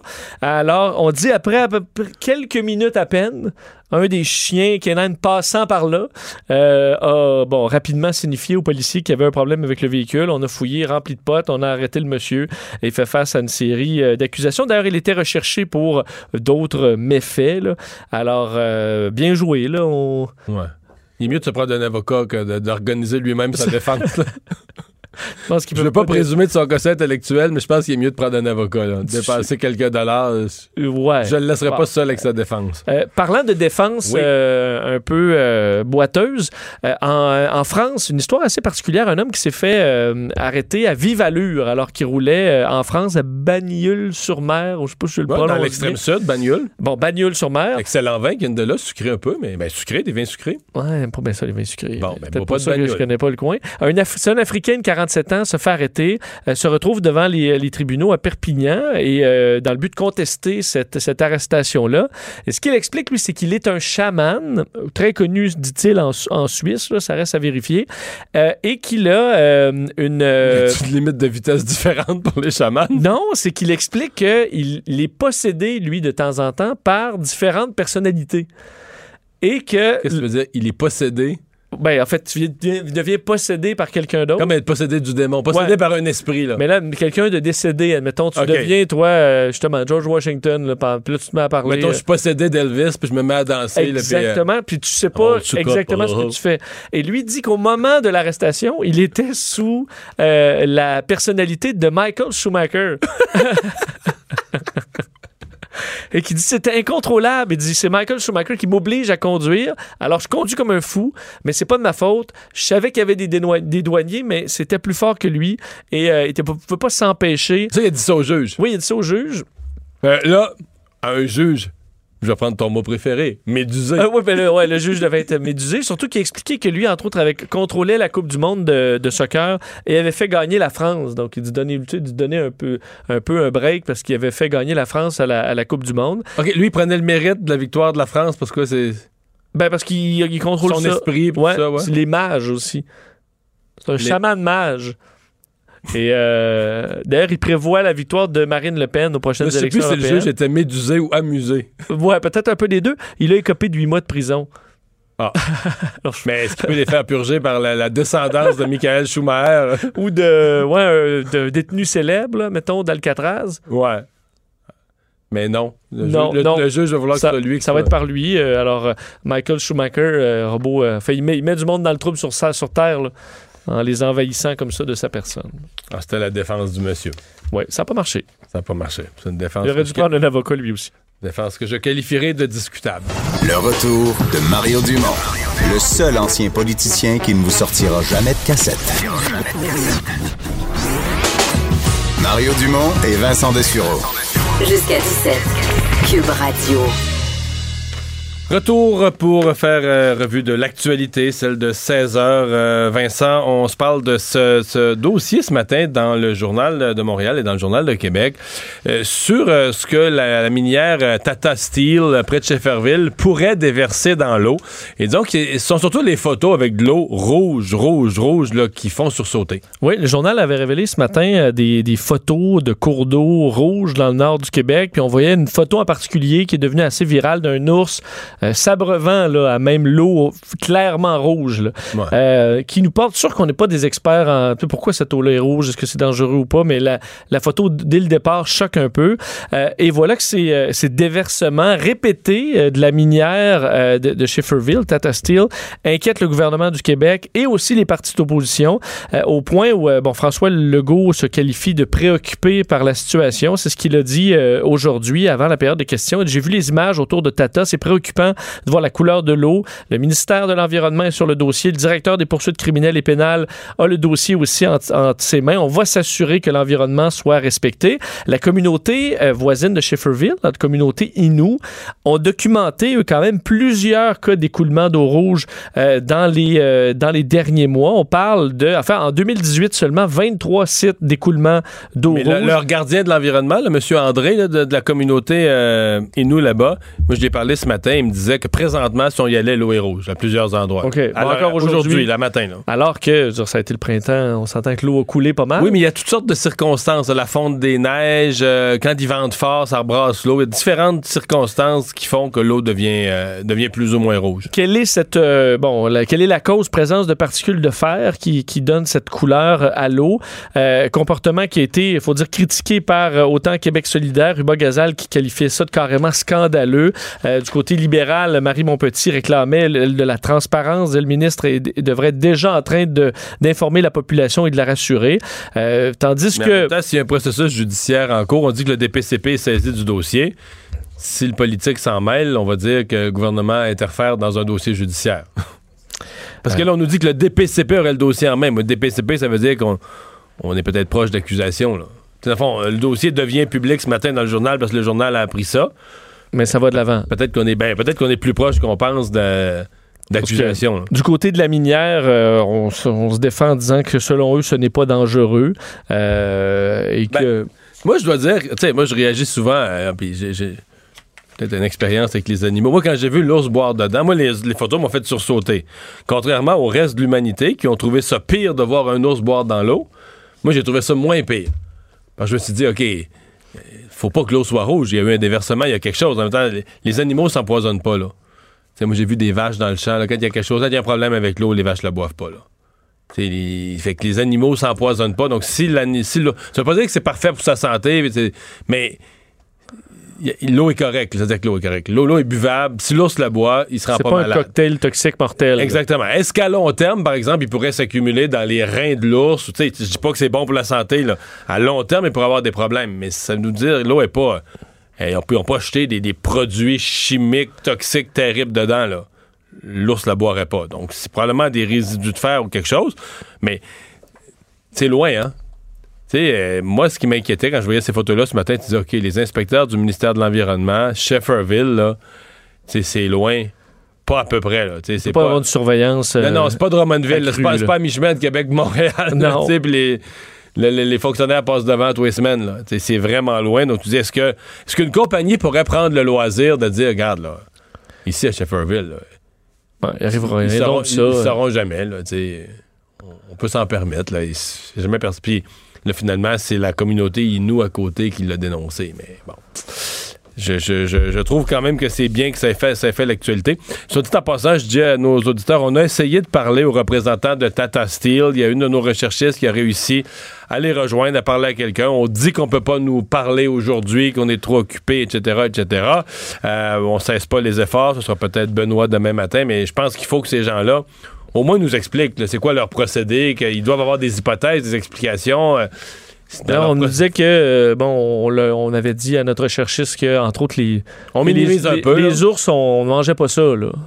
Non, on mange pas de la viande d'ours. au- mais- Québec, on peut pas on peut pas empoisonner les ours, on peut pas de toute façon jeter n'importe quoi. On peut pas jeter, là, on est en 2019, là, aucune entreprise jette ses résidus dans un cours d'eau. Je comprends qu'autrefois, les, les compagnies de peinture, puis tu sais qu'il y a une époque, les compagnies là, qui faisaient des, des produits chimiques, la peinture, Ouais, on garochait tout ça dans. dans la rivière. Mais, c'était comme, euh, pourquoi tu t'occupais de ça, les déchets, là, t'avais... T'avais une place toute naturelle, la rivière est à côté. On s'installait sur le bord de la rivière parce que c'était avantageux, parce Ouais. qu'on avait une place naturelle pour Ça servait des goûts naturels. Ouais. Mais parce que aussi, le, on comprend l'ours, là, mais des poissons, euh, la vie, mais. Ben, ce matin, M. l'intérieur, André, là, le, le gardien de la nature de la communauté Inou me disait que présentement, il y a des poissons dans l'eau. Ce que ça nous dit encore, c'est que ça veut pas dire que je pense pas que c'est bon à long terme pour les poissons. En même temps, ça nous dit ils meurent pas. C'est pas une situation où tous les poissons se retrouvent là, tu te lèves un matin et ils flottent sur le dessus là. Les poissons vivent dedans. Qu'est-ce que c'est une eau ferreuse, mais elle est rouge. Dire Ouais. que les, gens, les gens à la maison qui n'ont pas vu les photos, là, allez voir ça sur le journal de Montréal ou sur le site du journal. euh, c'est- Ça saisit. oui, c'est un chalet pas trop loin, là. euh, Pas Ouais. trop le fun. Ouais. Euh, le taux directeur de la Banque du Canada, parce que euh, techniquement, euh, 2019 devait être une année de hausse de taux des intérêts, de, de taux d'intérêt à répétition. C'est pas vraiment ce qui se passe, hein? Non, la Banque du Canada annonce aujourd'hui que le taux directeur va demeurer euh, stable à 1,75% Pourquoi? Euh, ben, reprise économique au dernier trimestre euh, demeure fragile. Euh, on a eu un ralentissement au cours des derniers mois, alors on veut rester très prudent. Euh, on parle d'un ralentissement qui est temporaire, mais avec des, risques au niveau du commerce international qui sont toujours accrus. La banque dit surveiller particulièrement l'évolution des dépenses des ménages, les marchés pétroliers, l'environnement, le- l'environnement commercial international. Donc le secteur pétrolier recomm- recommence, commence à se relever. La production est en hausse, les prix sont supérieurs à un cru qui a été touché récemment, euh, qu'on voit pas à la pompe, là, euh, faut, dire. Euh, le logement montre plus de stabilité à l'échelle nationale, quelques ralentissements et faiblesses dans certaines régions. L'économie mondiale évolue à peu près comme prévu, alors pas de surprise à ce niveau-là. Euh, restrictions commerciales par la Chine, par contre, qui ont des effets directs sur les exportations canadiennes, mais compensées un peu par l'élimination des droits de douane, euh, des droits de douane sur l'acier et l'aluminium, réchauffement des relations un peu avec les États-Unis. Alors, euh, ça compense d'autres problèmes. Alors, somme toute, c'est assez stable. On demeure prudent. Alors, 1,75 encore aujourd'hui. Il faut rappeler que la, la Banque du Canada agit pour tout le Canada que cette semaine, en fait, c'est hier, on avait un avis du Conference Board qui disait l'Alberta est sur le bord, bord, bord d'une récession. Là, on peut quasiment utiliser le mot, on n'ose pas dire. Mais qui l'aurait cru euh, Ouais. il y a quelques années? Ouais, ouais. Mais on dit, on n'ose pas. On n'est pas officiellement au sens de définition euh, économique traditionnelle, on n'est pas en récession, mais on est vraiment, vraiment sur le bord là, présentement en Alberta. Une proposition, euh, et ça se passe chez nous, à, Laval, euh, une proposition euh, un peu étonnante d'un dentiste. Oui, en fait, ce qu'on appelle le IKEA dentaire. Euh, faire son propre dentier. Est-ce que c'est une bonne idée?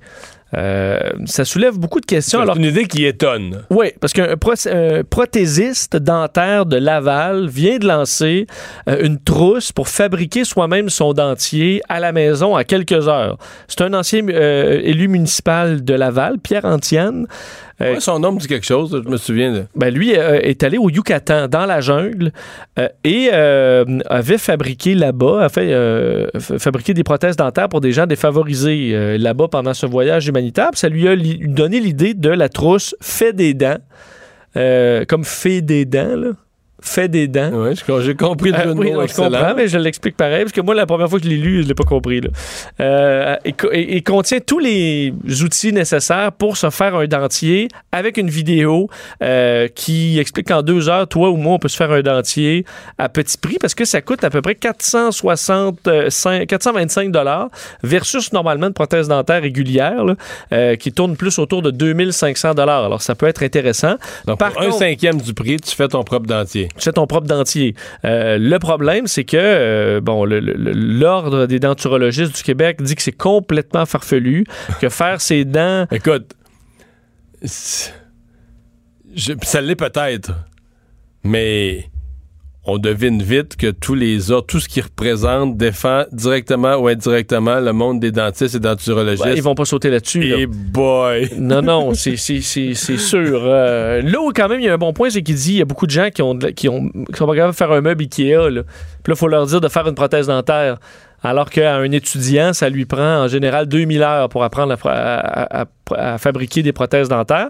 C'est sûr que ça risque pas d'être les, les dents Non, mais il y a des, siècle. un petit peu, parce que ce qu'il faut voir, est-ce que c'est mauvais? Parce qu'il y a bien des gens qui n'ont pas de prothèse dentaire parce qu'ils n'ont pas les moyens. Est-ce que c'est mieux que pas de n'avoir du tout? Si oui, euh, ça mérite d'être considéré. Ben- si c'est vraiment dangereux, puis ça peut te déformer la bouche, causer, des- tu sais, empirer ta situation, je vais te dire un instant, Si c'est juste, mettons, moins beau, euh, peut-être un peu moins confortable? moins durable, mais que ça permet à quelqu'un, parce qu'écoute, on, on se le cachera pas, il y a des gens, euh, puis Québec solidaire, dans, dans son programme à la dernière élection, avait marqué des points avec ça en disant, il y a un paquet de gens qui ont pas toute leur dentition, qui ont des trous dans la bouche parce qu'ils ont juste pas les moyens. Et si on leur offre une solution alternative, là, d'après moi, euh, ça pourrait en intéresser. pour ça. Puis il reste que quand même le, le do-it-yourself, qui est quand même une, assez populaire euh, un peu partout à travers le monde. Euh, maintenant, il y a des gens qui se bâtissent des maisons avec YouTube. Là. Ils regardent des vidéos, puis euh, ça se fait quand même assez bien. C'est juste que moi, j'ai quelqu'un que je connais quand même assez bien qui, qui monte correctement des meubles Ikea, mais il reste toujours des morceaux. Et je me dis, c'est vrai, s'il faisait son dentier, est-ce qu'il se ramasserait à la fin, Attends, il me reste deux dents? Tresser une palette puis une molaire. Ou tu le fais, mais t'as juste une palette, là, plutôt que deux. Juste pour avoir un petit look un peu différent. Ouais. Mais en fait, de ce que je comprends, c'est que t'as les deux. Ouais, Mario, il m'a resté. C'est-tu grave? Il m'a resté deux dents, là? Ben, je pense que les lignes de dents sont déjà prémontées. Et que toi, tu vas faire un moule, en quelque sorte, sur Ouais, lequel. que- parce qu'il y a deux affaires. Il y a les dents elles-mêmes, mais il y a le moule pour l'insérer au niveau des gencives. Exact. Est-ce que, tu peux faire des partiels? Parce que dans le cas d'un partiel, exemple, s'il te manque, je sais pas, il te manque la moitié des dents, ça veut dire que il y a des trous, il y a des endroits qu'il faut. Tu je pense que c'est vraiment pour le, le, le, le complet. le là. complet. La totale. là. Je pense Mais- pas que tu peux faire un partiel. là. Je pense pas. Ce que j'ai vu, en tout cas, ça semblait avoir deux rangées de dents déjà montées. Puis le moule, c'est quoi? C'est un moule euh, souple que tu mets ses gencives, tu le durcis? Ben, j'ai pas vu l'explication. Tu as toutes sortes d'outils, j'ai l'impression que tu te moules le dedans de la bouche. Après ça, tu mets tes deux petits bouts dedans. Puis après, ça, ça va être ça. Euh, Est-ce qu'il y a des. Mais lis-moi donc, euh, je t'ai coupé. l'ordre qui dit que c'est complètement farfelu. Ben, il dit, euh, il dit, il- bon, il dit, il y a bien des gens qui ont de la misère à faire des assemblages Ikea. Ima- imaginez des prothèses euh, soi-même. Peut-être qu'une personne a des, qui a des habilités à le faire serait capable de le faire, mais monsieur, madame, tout le monde, parce que le prothésiste en question qui a lancé ça, lui dit toute personne sans expérience est relativement habile de ses mains est capable de le faire. Écoute, Alors moi, je m'exclus Oh, un peu là-dedans, là, parce que, mettons, des menus travaux, euh, je- j'ai de la tiens misère. loin. Ouais, alors me faire mon propre dentier, ben c'est sûr qu'effectivement... Non, mais si t'étais une personne qui a, Ouais. qui, qui, qui, qui- qui a pas de dents, puis qui a pas les moyens, qui a pas 2500 pièces, tu te forcerais, là. Des fois, on est plus habile qu'on pense, dans le sens que... Non, mais je, je irais est- en sous-traitance. Je me trouverais, c'est tout le temps un chum, là. Chum Roger, mettons, lui, il fait... Qui il sait tout il- faire, ouais, ouais. il tout, là. Puis je je lui demande de m'aider. M'a donné 50 pièces, m'a te payé la pizza, puis tu fais Ouais, mon dentier. viens faire mon dentier. Oh, Après ça, je la mange, la pizza. Même mais- pouvoir manger la croûte cette fois-ci. pour essayer mes essayer si ça marche mais j'avoue que je suis pas complètement fermé mais c'est sûr que généralement comme des produits comme ça il faut que ce soit étudié tu s'assurer que Non, ça soit bien, que ça évolue bien à travers les années mais faut pas non plus jeter ça euh, du revers de la main Mais disons que je tombe pas bonne ma chaise que tout l'univers de la dentisterie soit pas très enthousiaste à quelque chose qui coûte cinq fois moins cher. Là. non ben ce qu'ils disent entre autres c'est que juste les, les matériaux pour faire les prothèses ça coûte 425 dollars même plus même plus donc lui euh, il trouve ça étrange qu'on puisse euh, s'en tirer comme ça J'ai le sourire. euh, non, ouais, ouais. Quand t'es habitué à charger 2500 pièces pour quelque chose, puis t'entends que quelqu'un arriverait à 500, là, tu il arrive le Uber des dentiers puis tu l'avais pas vu tu trouves venir, pas ça hein? bon du tout. C'est une très, très, très, Très très, très, mauvaise idée. Mario Dumont et Vincent Dessureau. Le retour de Mario Dumont. Après l'avoir lu et regardé, il était temps de l'écouter. Cube Radio. Je vous ai dit avant la pause, on va parler avec une voix, c'est que on parle avec Ariane Lee Simard-Côté, actrice, mais surtout ambassadrice du printemps numérique. Bonjour. Bonjour, bonjour. Mais ce qui, bon, euh, Vincent aussi est ambassadeur. Oui, on est deux ambassadeurs vous du des printemps numérique. Des collègues du- qui, parlent pour le printemps numérique, mais ce qui euh, suscite l'intérêt, c'est qu'on a de plus en plus de ces appareils. Euh, moi, j'en ai un à la maison, celui de Google, il y a celui d'Apple, où euh, on pose des questions, on demande un taux de change, on demande de- de- de- toutes sortes d'informations. Il y a Alexa maintenant aussi. Sur, Oui, euh, il y en avait- euh, Amazon Ça aussi. s'est multiplié. Et, et donc, euh, il y a une voix qui nous répond. Mhm, absolument, absolument. Il y a une voix qui nous répond. Ben, t'es une de ces voix. Et je suis une de ces voix. On ne peut pas dire laquelle, mais euh, maintenant, de plus en plus. En fait, moi, ça fait sept ans que j'ai commencé à faire ma première voix euh, de synthèse, en fait, comme on dit. Ça s'appelle une voix de synthèse. Donc, C'est pas vraiment ta voix. Elle est, elle est filtrée, elle est passée dans. Elle est travaillée, en fait, oui, absolument. Ben, ils vont prendre ma voix de base, essayer de la rendre la plus humaine possible, mais en même temps, euh, au niveau de l'enregistrement, on a 12 000, ce qu'on appelle des prompts. On a enregistré près de 12 000 prompts, puis ensuite presque 20, euh, un- 20 000 au total, un 6 000 supplémentaires. On m'a fait parler en anglais. Des prompts, c'est quoi? C'est des Alors, c'est courtes des phrases? courtes phrases? qu'on découpe en phonèmes, en fait, euh, les syllabes. euh, Mettons des juste pour la météo, là, pour pouvoir couvrir toutes les possibilités. Là, Absolument. Ça en prend plusieurs, quel- quelques centaines, quelques milliers? Voilà. Donc, ben, en fait, pour quelques, en fait, on découpe les phrases et les sons et on les recolle ensemble. Donc, on les reconcatène. Donc, euh, j'ai jamais tout dit ce qui est, ce qui est dit, mais ce- cela dit, on les, on les, on fait comme un collage. Voilà. Mais mettons comme les noms de villes. Là. Ça, on, les, ça, on peut les avoir dites. On a, j'ai fait peut-être une liste de 500 villes, puis sinon les autres. OK, donc quand on me dit, euh, mettons, je demande, la, je sais pas, je vais savoir la météo qui va faire euh, à Rimouski demain. Rimouski, il y a un moment où tu l'as dit. Exact. Donc, tu, quoi, tu, tu- en rafale, tu dis des noms de villes. Ouais, tu t'installes devant un micro, puis tu, tu as une liste de villes, puis tu les dis. C'est à peu près ça. Aussi, les chiffres, on va faire 1, 2, 3, 4. Sinon, on va le faire euh, 1 dollar, 2 dollars, jusqu'à quelques millions. Ouais, parce que On, pour on les- en sort Ah, une ouais, couple, ok. mais Ah, on va monter euh, tous les Mais chiffres. parce ouais. que ce qui fait, j'ai l'impression, avant, là, on avait des voix très, très saccadées. Là. Votre rendez-vous est prévu. Donc, ce qui a empêché ça, c'est à la fois de- d'en enregistrer énormément, mais c'est que le système donc, se trouve à adoucir un peu pour rendre la phrase que tu n'as pas dite, mais euh, réelle. Effectivement, donc c'est comme si on, on, on enregistrait toutes les possibilités de son en début, milieu, juste avant une virgule, fin de phrase. Donc avant la virgule, avant le point. Donc, avec une variété Avec le point d'interrogation. Voilà. Donc toutes les possibilités de phonèmes. Donc hier, je suis allée au marché et j'ai acheté deux pommes. Donc, on va enregistrer, mettons, par exemple, cette phrase. Et euh, donc, on va prendre le début et euh, voilà, on, on a une foule de variantes dans toutes les possibilités de la langue française, dans le fond. Canadien-français. Donc, c'est toujours ça, une petite subtilité. On n'est pas complètement avec le français de France. Là, tu as dû aussi enregistrer, parce que toutes ces machines-là, d'abord, la première journée que les gens les ont, quand ils reçoivent de la visite, on leur dit des insultes. Les, les pires, les pires grossièretés, les pires saloperies d'ordre scatologique, sexuel, n'importe quoi à la machine. Alors, vous enregistrez des réponses pour ça aussi. là, parce qu'ils ont tout- tout- toutes les. Chaque compagnie a ses petites phrases toutes faites là, pour euh, essayer de rabrier ça. Puis C'est restez poli, s'il vous plaît. Mais techniquement, je les ai pas enregistrés. Ah non? ça, ça reconstruit les mots et ça reconstruit les phrases. Donc, moi, j'ai jamais dit de choses comme ça. T'as jamais dit, Non, on m'a jamais dit que j'allais dire des affaires de même. On m'a jamais dit que j'allais dire ça. Mais euh, oui, on restait poli. Ouais, ça, moi, ça, je l'ai jamais enregistré non plus. Mais ça se reformule. Est-ce qu'il faut enregistrer aussi des syllabes simplement? C'est-à-dire que pour arriver à des mots plus complexes ou des mots qu'il n'aurait pas prévus, par exemple en français, là, il y a un certain nombre de syllabes avec lesquelles on peut reconstituer les mots. Est-ce qu'on peut, est-ce qu'on va jusque-là? En fait, pas vraiment. S'ils veulent vraiment garder le naturel avec euh, la, la syllabe en, en situation de mot. Donc, ils veulent qu'il y ait une forme de fluidité, qu'il n'y ait pas de ce qu'on Donc un mot qui n'a jamais été dit, ils peuvent rien, ils peuvent pas l'avoir, ils peuvent pas, Ouais, ils ça, peuvent pas le créer. là. Oui, OK. on a misère. Absolument. Et ça, je me posais la question, est-ce qu'avec des syllabes, ils recréent les mots? Donc, il faut que les mots aient été dits. Ouais. Je pense que dans les. Parce que de fait, du, du GPS aussi ou des, des, vo- Oui, des voies de voiture, j'ai l'impression que c'est quand même là, on réduit beaucoup le nombre, du moins, la quantité d'informations enregistrées versus un, un- une aide euh, intelligent. Mais les GPS disent les noms de rues. Aussi, oui. Sur Terre, sur Terre, c'est infini, les noms de rues, non? C'est un bon point, mais tu C'est les as pas infini. toutes Je enregistrées. les ai pas toujours dit. Donc, c'est vraiment. euh, donc, on a fait, euh, oui, tous les noms de rue, les directions, changer de voie, trop au troisième rond-point, on tourne à droite. Donc, c'est vraiment. euh, on, euh, on les enligne comme ça. Mais euh, après ça, sinon, c'est vraiment, c'est recollé. Donc, C'est un travail à temps plein? Oui, ben, c'est un travail. euh, en fait, ça fait 5, 7 ans maintenant que je fais ça. Puis euh, ensuite, on en réenregistre parce que des fois, il y a la voix de synthèse. Et ensuite, il y a des ajouts selon certains clients qui se procurent cette voix de synthèse-là et qui peut dire, ben finalement, je vais ajouter, euh, un- mettons, si c'est pour le téléphone, donc un, un bonjour. Donc, euh, donc, selon le contexte précis de la compagnie ou de l'entreprise, que ce soit des cartes de crédit, des téléphones. Est-ce on que rajoute c'est des territorial, toi, exemple? Est-ce que tu es français-Canada ou? Je suis Canadien-France. Oui, je suis Français-Canada. Cela dit, je- euh, certains systèmes sélectionnent, là, OK. Voilà. Et puis, mais en même temps, il y a des questions, c'est intéressant, il y a des questions qui se posent par rapport à ça. J'avais vu récemment, il y avait un article comme quoi euh, plusieurs des voix de synthèse à la base sont féminines.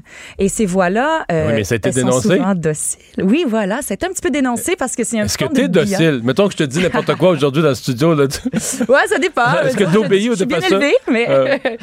mais euh, il y a- en fait, euh, il y a certaines études qui sont sorties comme quoi que ça met la femme, parce que c'est souvent des voix de femmes, dans une position de docilité, qu'elle accepte tout et que ça reproduit un petit peu euh, cette femme. euh, Mais donc, quand tu me dis de virer à droite, puis je vire à gauche, tu me le dis en maudit, là, qu'il faut que je veux. Faites tu me le- demi-tour. Ouais, tu me le rappelles. demi-tour. Elle le dit souvent, par ça. Faites demi-tour, oui. Ben oui, c'est vrai que. Encore?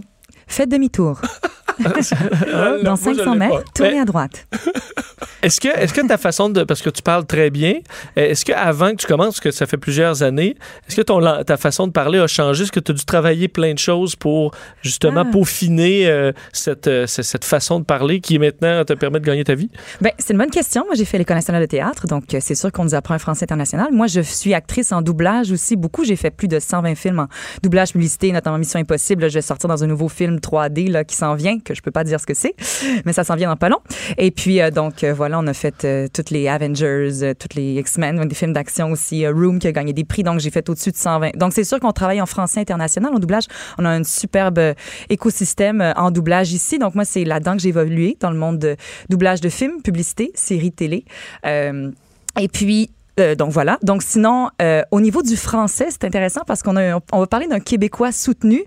Euh, il y a toutes sortes de niveaux de langue. On, est, on, on le connaît, là, notre langue, il y a plein de variantes. Donc, euh, euh, si on parle de français international, où est-ce que j'ai parlé? Dans un film avec une- un français comme ça Donc, tu vois, c'est avec un français très, très soutenu. Ça, c'est Euh, presque français de France. C'est presque français de France, mais c'est ce qui est souvent exi- exigé. Donc, après ça, si on dit, si je parlais vraiment dans un gros Québécois, euh, tu sais, d'ici, là, où est-ce que souvent dans les cartoons, il y a certains cartoons, ça va doubler comme ça, donc c'est un- avec ce qu'on appelle les gros diphtongues ou des afriqués. euh, T'es capable de les le faire. On peut le faire? De, de- faire les tons. Sinon, il y a des mais dans le, cas, dans le cas des machines, là, c'est plus. Ben, on nous a demandé neutre, un là. Québécois soutenu. euh, Est-ce qu'on va dire Montréalais? Je sais pas. On va parler de région. Sauf que, en même temps, Montréal, donc, c'est un français qui est plus soutenu. euh, au niveau de la diphtongue, si on va vraiment rentrer dans, dans, dans tout l'univers de la voix, ma mère, m'a allé, m'a allé. Ma mère, hier, Une est gay. allée dehors. Fait que ma mère, ça va passer de A-E. Fait que c'est ma mère, hier, est allée dehors.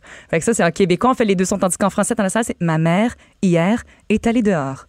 Donc, il y a un seul, une seule voyelle, tandis qu'au Québec, en québécois, c'est un petit peu un dérivé de l'anglais.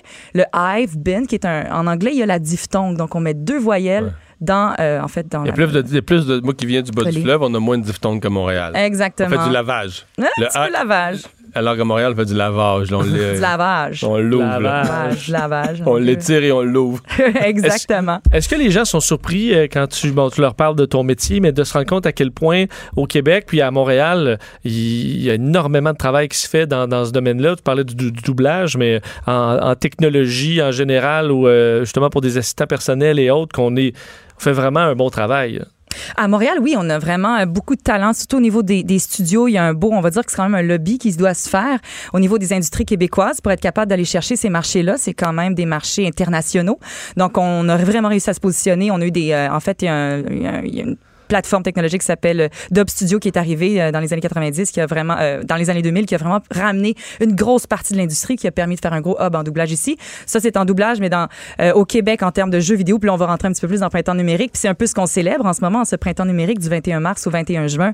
Euh, on va vraiment parler de tout no- notre univers au niveau du, des jeux vidéo. On est les leaders euh, en fait on est numéro 3 dans les jeux vidéo, on est numéro 4 au monde dans les effets spéciaux. On est quand même aussi très leader en art en art numérique, on est aussi des incubateurs, on a des incubateurs très forts en réalité augmentée, euh, réalité virtuelle.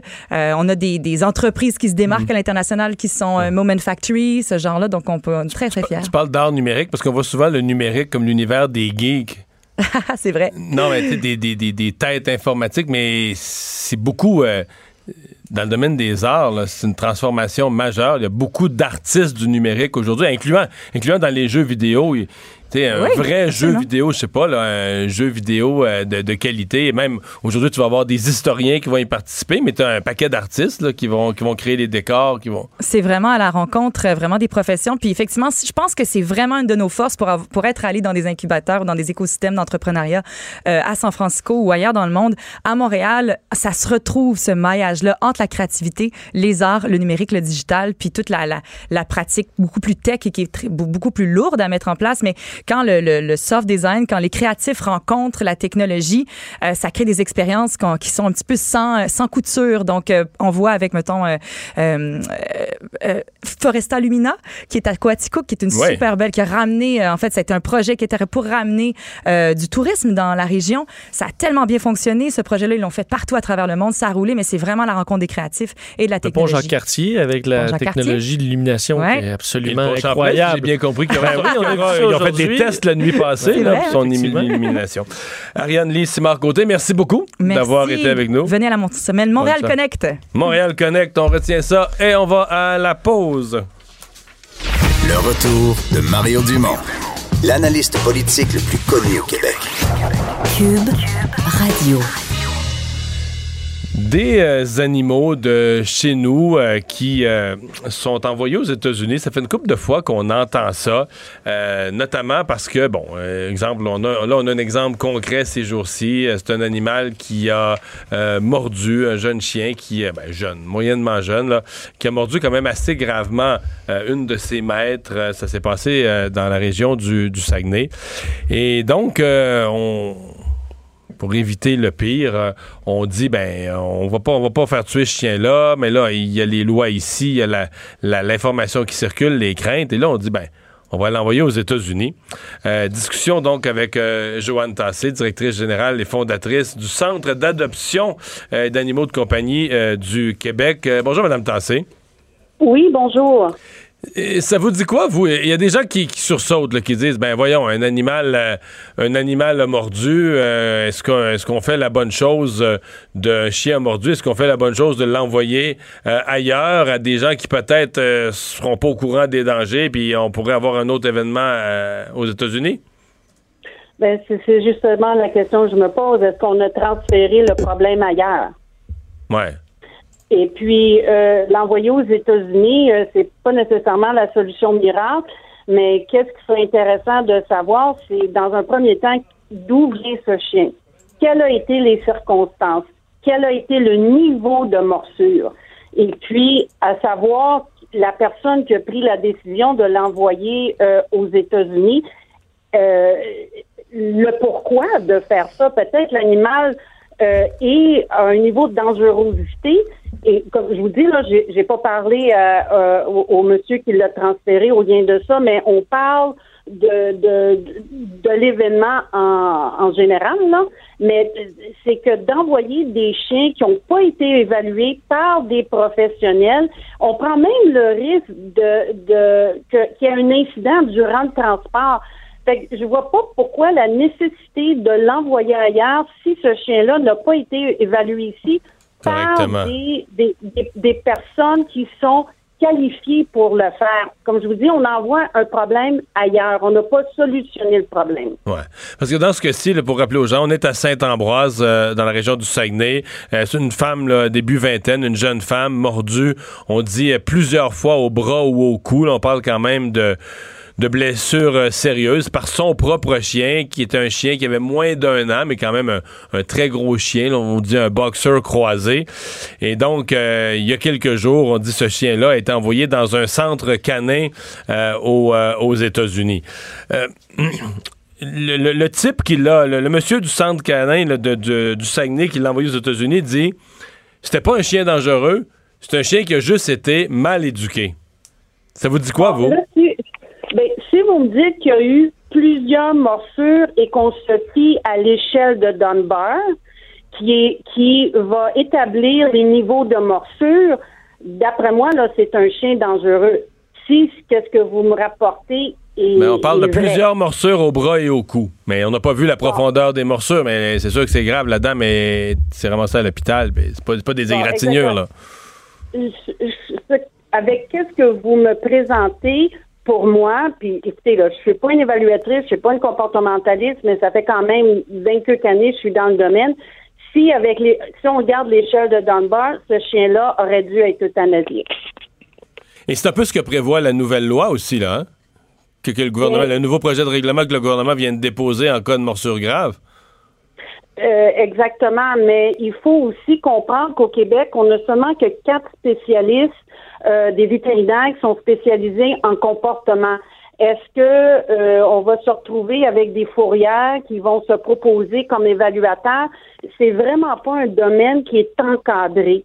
Alors nous, on n'est pas pour ou contre. Ben là, c'était tout le débat sur les pitbulls, puis en commission par- parlementaire, la CACQ a été claire. Euh, je sais, dans ce cas ici, c'est pas un pitbull, mais on n'est pas pour ou contre les pitbulls. On a zéro tolérance pour les chiens agressifs. Fait que si vous me dites multiples morsures avec euh, euh, avec pénétration, euh, c'est sûr que ce chien-là, d'après moi, aurait dû être euthanasié. Et donc, pour vous, c'est un peu particulier que là, on le. on- parce que là, on dit qu'il s'en va aux États-Unis, puis là, on a l'air confiant. Que là, aux Éta- États-Unis, ils ont- comme si aux États-Unis, ils avaient des bons centres canins, là, avec des éleveurs qui vont les dresser correctement. Mais je veux dire, euh, les, États- les Américains sont pas plus fins que nous autres. Il y a des bons dresseurs ici aussi, puis il y a des mauvais chiens. puis- La différence, M. Dumont, c'est qu'ils ont plus de ressources aux États-Unis qu'on en a au Québec. Ah oui? C'est ça la différence. Ah oui, oui, oui, oui, oui, oui. Euh, je reviens justement d'une conférence en Nouvelle-Orléans. On est sur le bien-être animal. On était 2700 participants sur trois jours de conférence. Alors, euh, ils ont les ressources, ils ont les expertises, mais encore une fois, à quel endroit est-ce qu'ils l'ont envoyé? Parce que si les émotions prennent le dessus sur la décision, c'est une mauvaise décision. L'émotion étant, à, tout prix, on se dit, faut pas euthanasier un chien. Là. Puis là, on vient émotif avec ça, puis on... Nous, on fait une distinction entre euthanasie et mise à mort. Pour nous, euh, M. Dumont, une euthanasie, c'est lorsqu'un animal n'aura pas de qualité de vie ou qui est dangereux pour la communauté. Ça, c'est une euthanasie. Une mise à mort, pour nous, c'est lorsqu'on a un animal qui est viable, adoptable, euh, et puis on, les tue. Mais dans ce cas ici, avec encore une fois, avec ce que vous venez de, dénoncer, c'est que s'il y a eu plusieurs morsures avec euh, les crocs là, qui ont vraiment déchiré la peau et tout ça, mais de plus, plusieurs morsures, d'après moi, c'est une euthanasie. Mhm. Euh, un, des arguments, c'est que le, le- le- le- le responsable de ce transfert aux États-Unis dit le chien était peut-être en danger dans la région parce que les médias ont couvert l'histoire. Mais je trouve c'est un drôle de. C'est comme un peu un, drôle de raisonnement, ça, non? Est-ce qu'il n'est pas. euh, je veux dire, le, chien est en danger. Le chien est en danger parce que les gens ont peur ou des gens vont porter plainte. Mais je veux dire, c'est la dangerosité du chien qu'il faut, me- qu'il faut, euh, qu'il faut mesurer, non? Ben exactement, puis ça prend des professionnels du milieu pour pouvoir évaluer ce chien. Mais encore une fois, plusieurs morsures avec la peau perforée, d'après moi, sans avoir vu. Écoutez, vous avez juste à, regarder pour l'échelle de Dunbar, tout est expliqué là. Puis quand on arrive au niveau 3.54, parfois on ne peut pas réhabiliter. C'est l'euthanasie.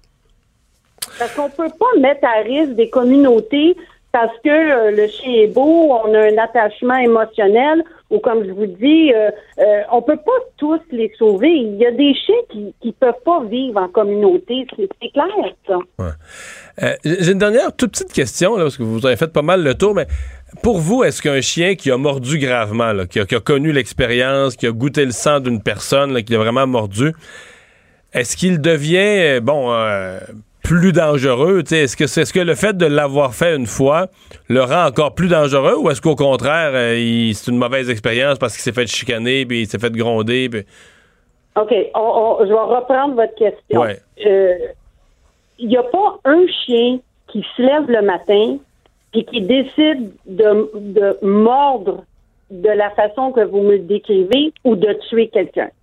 Ça, c'est sûr et certain. Parce qu'il réagit à une un situation. Vous allez me dire, il réagit à des événements ou à une situation, puis il réagit mal. Non. Qu'est-ce que je vous dis, c'est qu'il y avait des signes, il y avait un comportement, mais que les gens n'ont pas n'ont pas vu ces signes-là, puis ça progresse, comprenez-vous? Fait que ce chien-là a dû démontrer des signes, un comportement qui était pas acceptable, mais parfois des chiens qui sont dans des foyers avec des gens de peu d'expérience, ben trop souvent c'est ça qu'est-ce qui arrive. Mhm. Mais vous dites, donc, si je suis votre raisonnement, s'il y avait des signes une fois qu'il a mordu gravement, euh, c'est- pas plus rassurant, là. Non, non, mais il a, il a dû avoir des incidents avant l'événement à à- au Saguenay. C'est ça qu'est-ce que je vous dis. Ben, merci beaucoup, Mme Tassé, de nous avoir parlé aujourd'hui. Ben, merci beaucoup. Au revoir. Joanne Tassé, directrice générale du Centre d'adoption d'animaux de compagnie de Québec.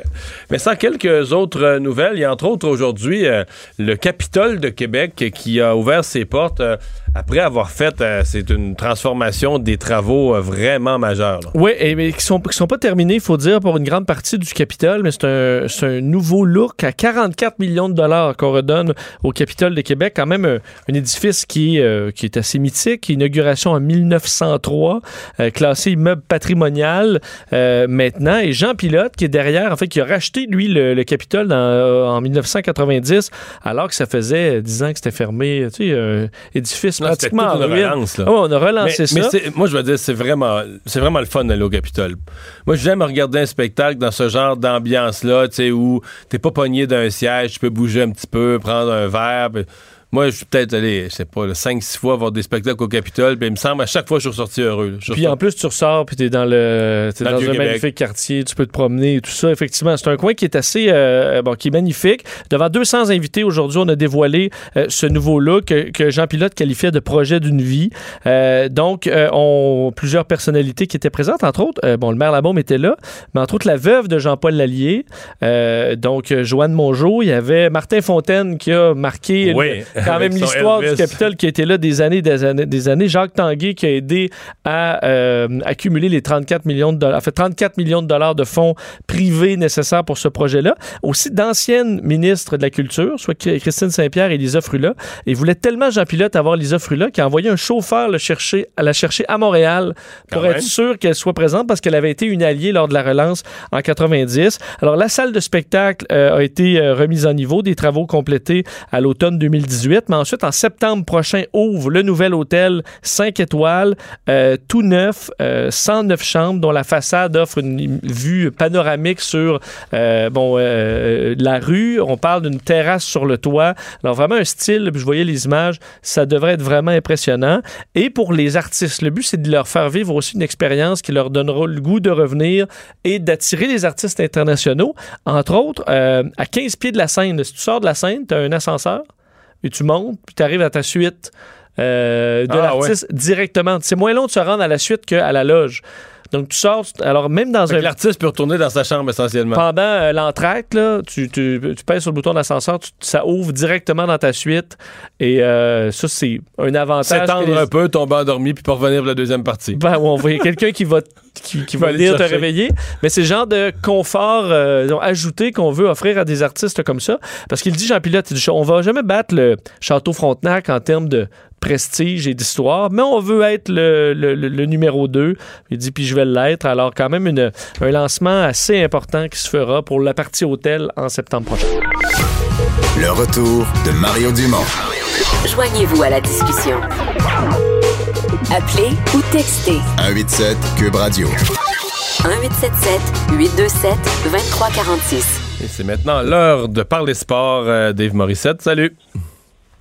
Hey, allô Mario, comment ça va? Ça va très bien. Deuxième match euh, ce soir. Euh, Qu'est-ce que font les Blues de différent pour espérer rebondir?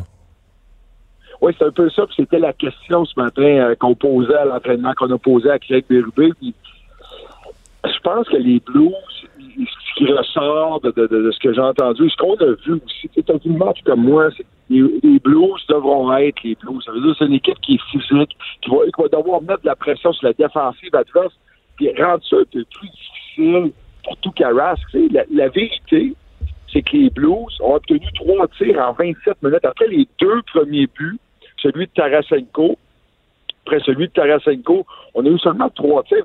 Deux tirs provenaient des défenseurs de près de la ligne bleue. Donc, il faut que tu rendes ça difficile. Puis, tu sais, on parle, tu sais, Mario, ce qu'on oublie là-dedans, puis on a parlé beaucoup, euh, on parle beaucoup des Blues, ce qu'ils doivent faire. Puis bon, on va devoir être plus agressif aujourd'hui.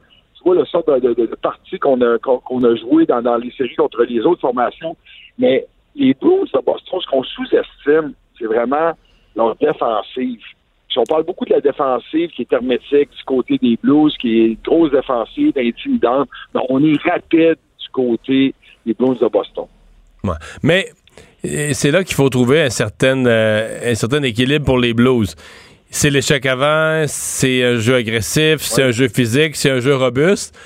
Mais tout ça en restant en dehors de la boîte des pénalités parce que sinon, mais c'est parce que c'est mortel. Là, tu sais, vous êtes, généralement, quand tu joues physique comme ça, il faut que tu sois capable de dire Ouais, on va se faire pogner une coupe de fois avec des pénalités. Mais là, tu quasiment pas de marge là, de, de pénalités. Ouais. Ouais, ouais, puis tu sais, il y a des. des, des tu as raison, hein, mais ça, là, pour moi, la discipline, ça se règle facilement. Tu as Craig Berube qui l'a adressé, les joueurs le savent, le savent bien. Ça, ça appartient à chaque individu dans le vestiaire. Et je veux dire, euh, Craig Berube commencera pas à donner des conséquences parce qu'un gars indiscipliné ne gardera pas sur le banc. Il n'y a personne qui veut écouter le match. Ça, ça appartient aux joueurs. Je pense que ça, ça, ça a été adressé et ça va être fait. Euh, moi, ce qu'on n'a peut-être pas vu, on n'a pas parlé ensemble, c'est à quel point Berube voulait jumeler les trios, devait chercher la bonne combinaison contre les Bruins de Boston, contre Bergeron. On voulait absolument mettre le, le, le trio, euh, supposons, de, de, de Schwartz, O'Reilly, supposons, euh, O'Reilly contre Bergeron. Il a passé beaucoup de temps aussi à jumeler sa défensive avec les meilleurs trios des Bruins de Boston. Et ça, tu perds du rythme. Et on en a parlé. Et euh, mon collègue Jean, aujourd'hui, on a parlé avec Craig Berube. Il dit oui, on a perdu beaucoup de temps à faire ça. Du côté de Cassidy, c'est drôle. Je vois ça un peu autrement. C'est certain qu'il a remporté ce match-là. Mais euh, Cassidy lui a dit, oui, je veux jumeler certains trios. C'est important. Mais je veux pas passer trop de temps là-dessus. Je fais confiance à mes quatre trios. Puis en parlant de ça aussi, du côté des Bruins de Boston, là, on a eu quatre trios qui ont participé. On a vu des joueurs, dont euh, Johansson, participer puis connaître peut-être son meilleur match. Mais euh, du côté des Blues de Saint-Louis, là, c'est- Shan et c'est Tarasenko. C'est seulement que le premier trio. On a parlé tout au long des séries de la profondeur. Mais moi, je veux l'avoir, la profondeur. Fait qu'un appel aux autres trios des, euh, des Blues. Avec 20h ce soir, euh, TVA Sport. On va surveiller ça parce que là, après ça, ils font, euh, ils font le déplacement. puis on est trois jours. euh, ils, on, ils jouent juste samedi, là. hein? Oui, mais nous, on part demain matin, mais pas, pas en vol. Donc, Ah, ben, c'est trois jours. Trois jours, mais, mais Mario, je, je le disais hier, sérieusement, j'ai beaucoup de plaisir à être ici puis couvrir ça. Euh, je, serais bien à Montréal dans mon studio, puis je pourrais arriver à TVA à 4 heures l'après-midi. Mais euh, on passe des belles journées, puis je te dis, les gens, le, personnel est disponible, euh, ça me surprend. Ça me surprend beaucoup. Puis c'est de voir aussi le plaisir que les joueurs ont. Souvent, on a l'impression que les gars, ouais, c'est seulement des, des machines à imprimer de l'argent, mais les joueurs sont disponibles, ont le goût de parler, ont le goût de jaser. J'ai pas mal plus d'informations ici qu'on en a souvent durant la saison du Canada. Dave, euh, parlant de machines euh, à, à imprimer de l'argent, il y en a quand même qui, qui, qui en font. C'est le cas de Mitch Marner. Qui, tu penses quoi de son dossier, euh, de son intérêt d'aller sur le marché des joueurs autonomes avec compensation? Il va avoir des intéressés? Ben, euh, Vincent, j'espère que oui. J'espère parce qu'on l'utilise rarement à travers la Ligue nationale. A une entente non écrite euh, entre les euh, DG de la Ligue nationale, mais euh, le jeune, c'est son droit, veut faire sauter la banque, euh, près de 100 points cette année. C'est le meilleur joueur des Leafs de Toronto. Puis, tu sais, mais si c'est pour faire une offre, euh, une offre hostile, euh, faut absolument que tu sois certain, par contre, que les, les livres sont, sont, sont pas capables de jumeler l'offre. On sait que les livres sont dépensés beaucoup. Puis, euh, tu sais, c'est quand même un jeune DG, hein, qui, euh, qui est à Boston. Puis le, le- le dossier de William Nylander a peut-être euh, laissé un goût amer à certains joueurs. Et peut-être... le, Cana- Canadien n'est pas en course, là? Marner à Montréal, c'est absolument impossible. Le Canadien, le Canadien a 8 millions de marge de manœuvre, là. Ouais. mais euh, j'aimerais tellement ça. Mais ça reste à Mitch Marner à décider. Puis si tu as choisi une équipe, je penserais pas que pour lui, là, tu sors de Toronto avec les taxes ou tu avec tout. Je pense Ouais, non, tu t'en viens, tu t'en viens dans une province où les taxes sont plus grosses puis les chances de gagner la Coupe Stanley euh, presque nulles. là. Fait que euh, c'est pas, c'est pas le genre de changement qu'il veut faire, là. Ouais, ouais, ouais. Ouais. je veux pas mais le nightlife, quoi qu'à Toronto, ça s'est amélioré. ouais, OK, pour le nightlife, oui, puis les restaurants. mais euh, mais j'ai, hâte de voir ce que ça va donner. J'ai hâte de voir qui va offrir euh, à Mitch Marner parce que du côté nomme-nous deux, trois équipes, là. donner un 10,5 millions. Ouais, nomme- nomme- Nomme-nous deux, trois équipes qui pourraient l'intéresser, Ben, ben, ben, ben, j'entendais, j'entendais euh, que les, les Highlanders pour- pourraient peut-être euh, tenter le coup. Est-ce que, est-ce que des, une je, je, je te dis, euh, peut-être que lui s'attend à avoir peut-être une la Floride où on paye pas beaucoup de taxes. Est-ce qu'il va vouloir aller dans l'Ouest, rester dans l'Est aussi, puisque Mitch Marner a eu du succès. Il joue dans l'Est, un petit gabarit. Je ne vois pas jouer avec n'importe qui aussi. Puis il faut penser qu'à Toronto, il y a de la profondeur. Il y en a des autres joueurs. La pression n'est pas seulement sur Mitch Marner. Tu à amener Mitch Marner dans ton équipe, qu'il soit le seul joueur de. Pas certain. Ben, à suivre. Merci beaucoup, Dave. Au revoir. Merci beaucoup, Mario. Bye. Vincent, on n'en a pas parlé dans l'émission, mais en, en se quittant, euh, il y a quelqu'un qui a fait tout un spectacle à la Maison-Blanche aujourd'hui. Ouais, pour vous aviser que vous verrez peut-être des images troublantes sur les réseaux sociaux euh, ce soir en rentrant chez vous euh, d'un homme qui s'est immolé par le feu devant la Maison-Blanche euh, en début d'après-midi aujourd'hui. Alors, pour des raisons encore inconnues, mais les services secrets qui, sont, qui ont très rapidement intervenu, mais on parle de quelqu'un de très gravement blessé. Alors, des images, ça a été filmé évidemment Ouais, par des touristes. C'est immolé pour vrai, là. On voit le feu. Ouais, oui, alors des images assez difficiles à regarder. Merci Vincent, merci à vous d'avoir été là. À demain. Cube Radio.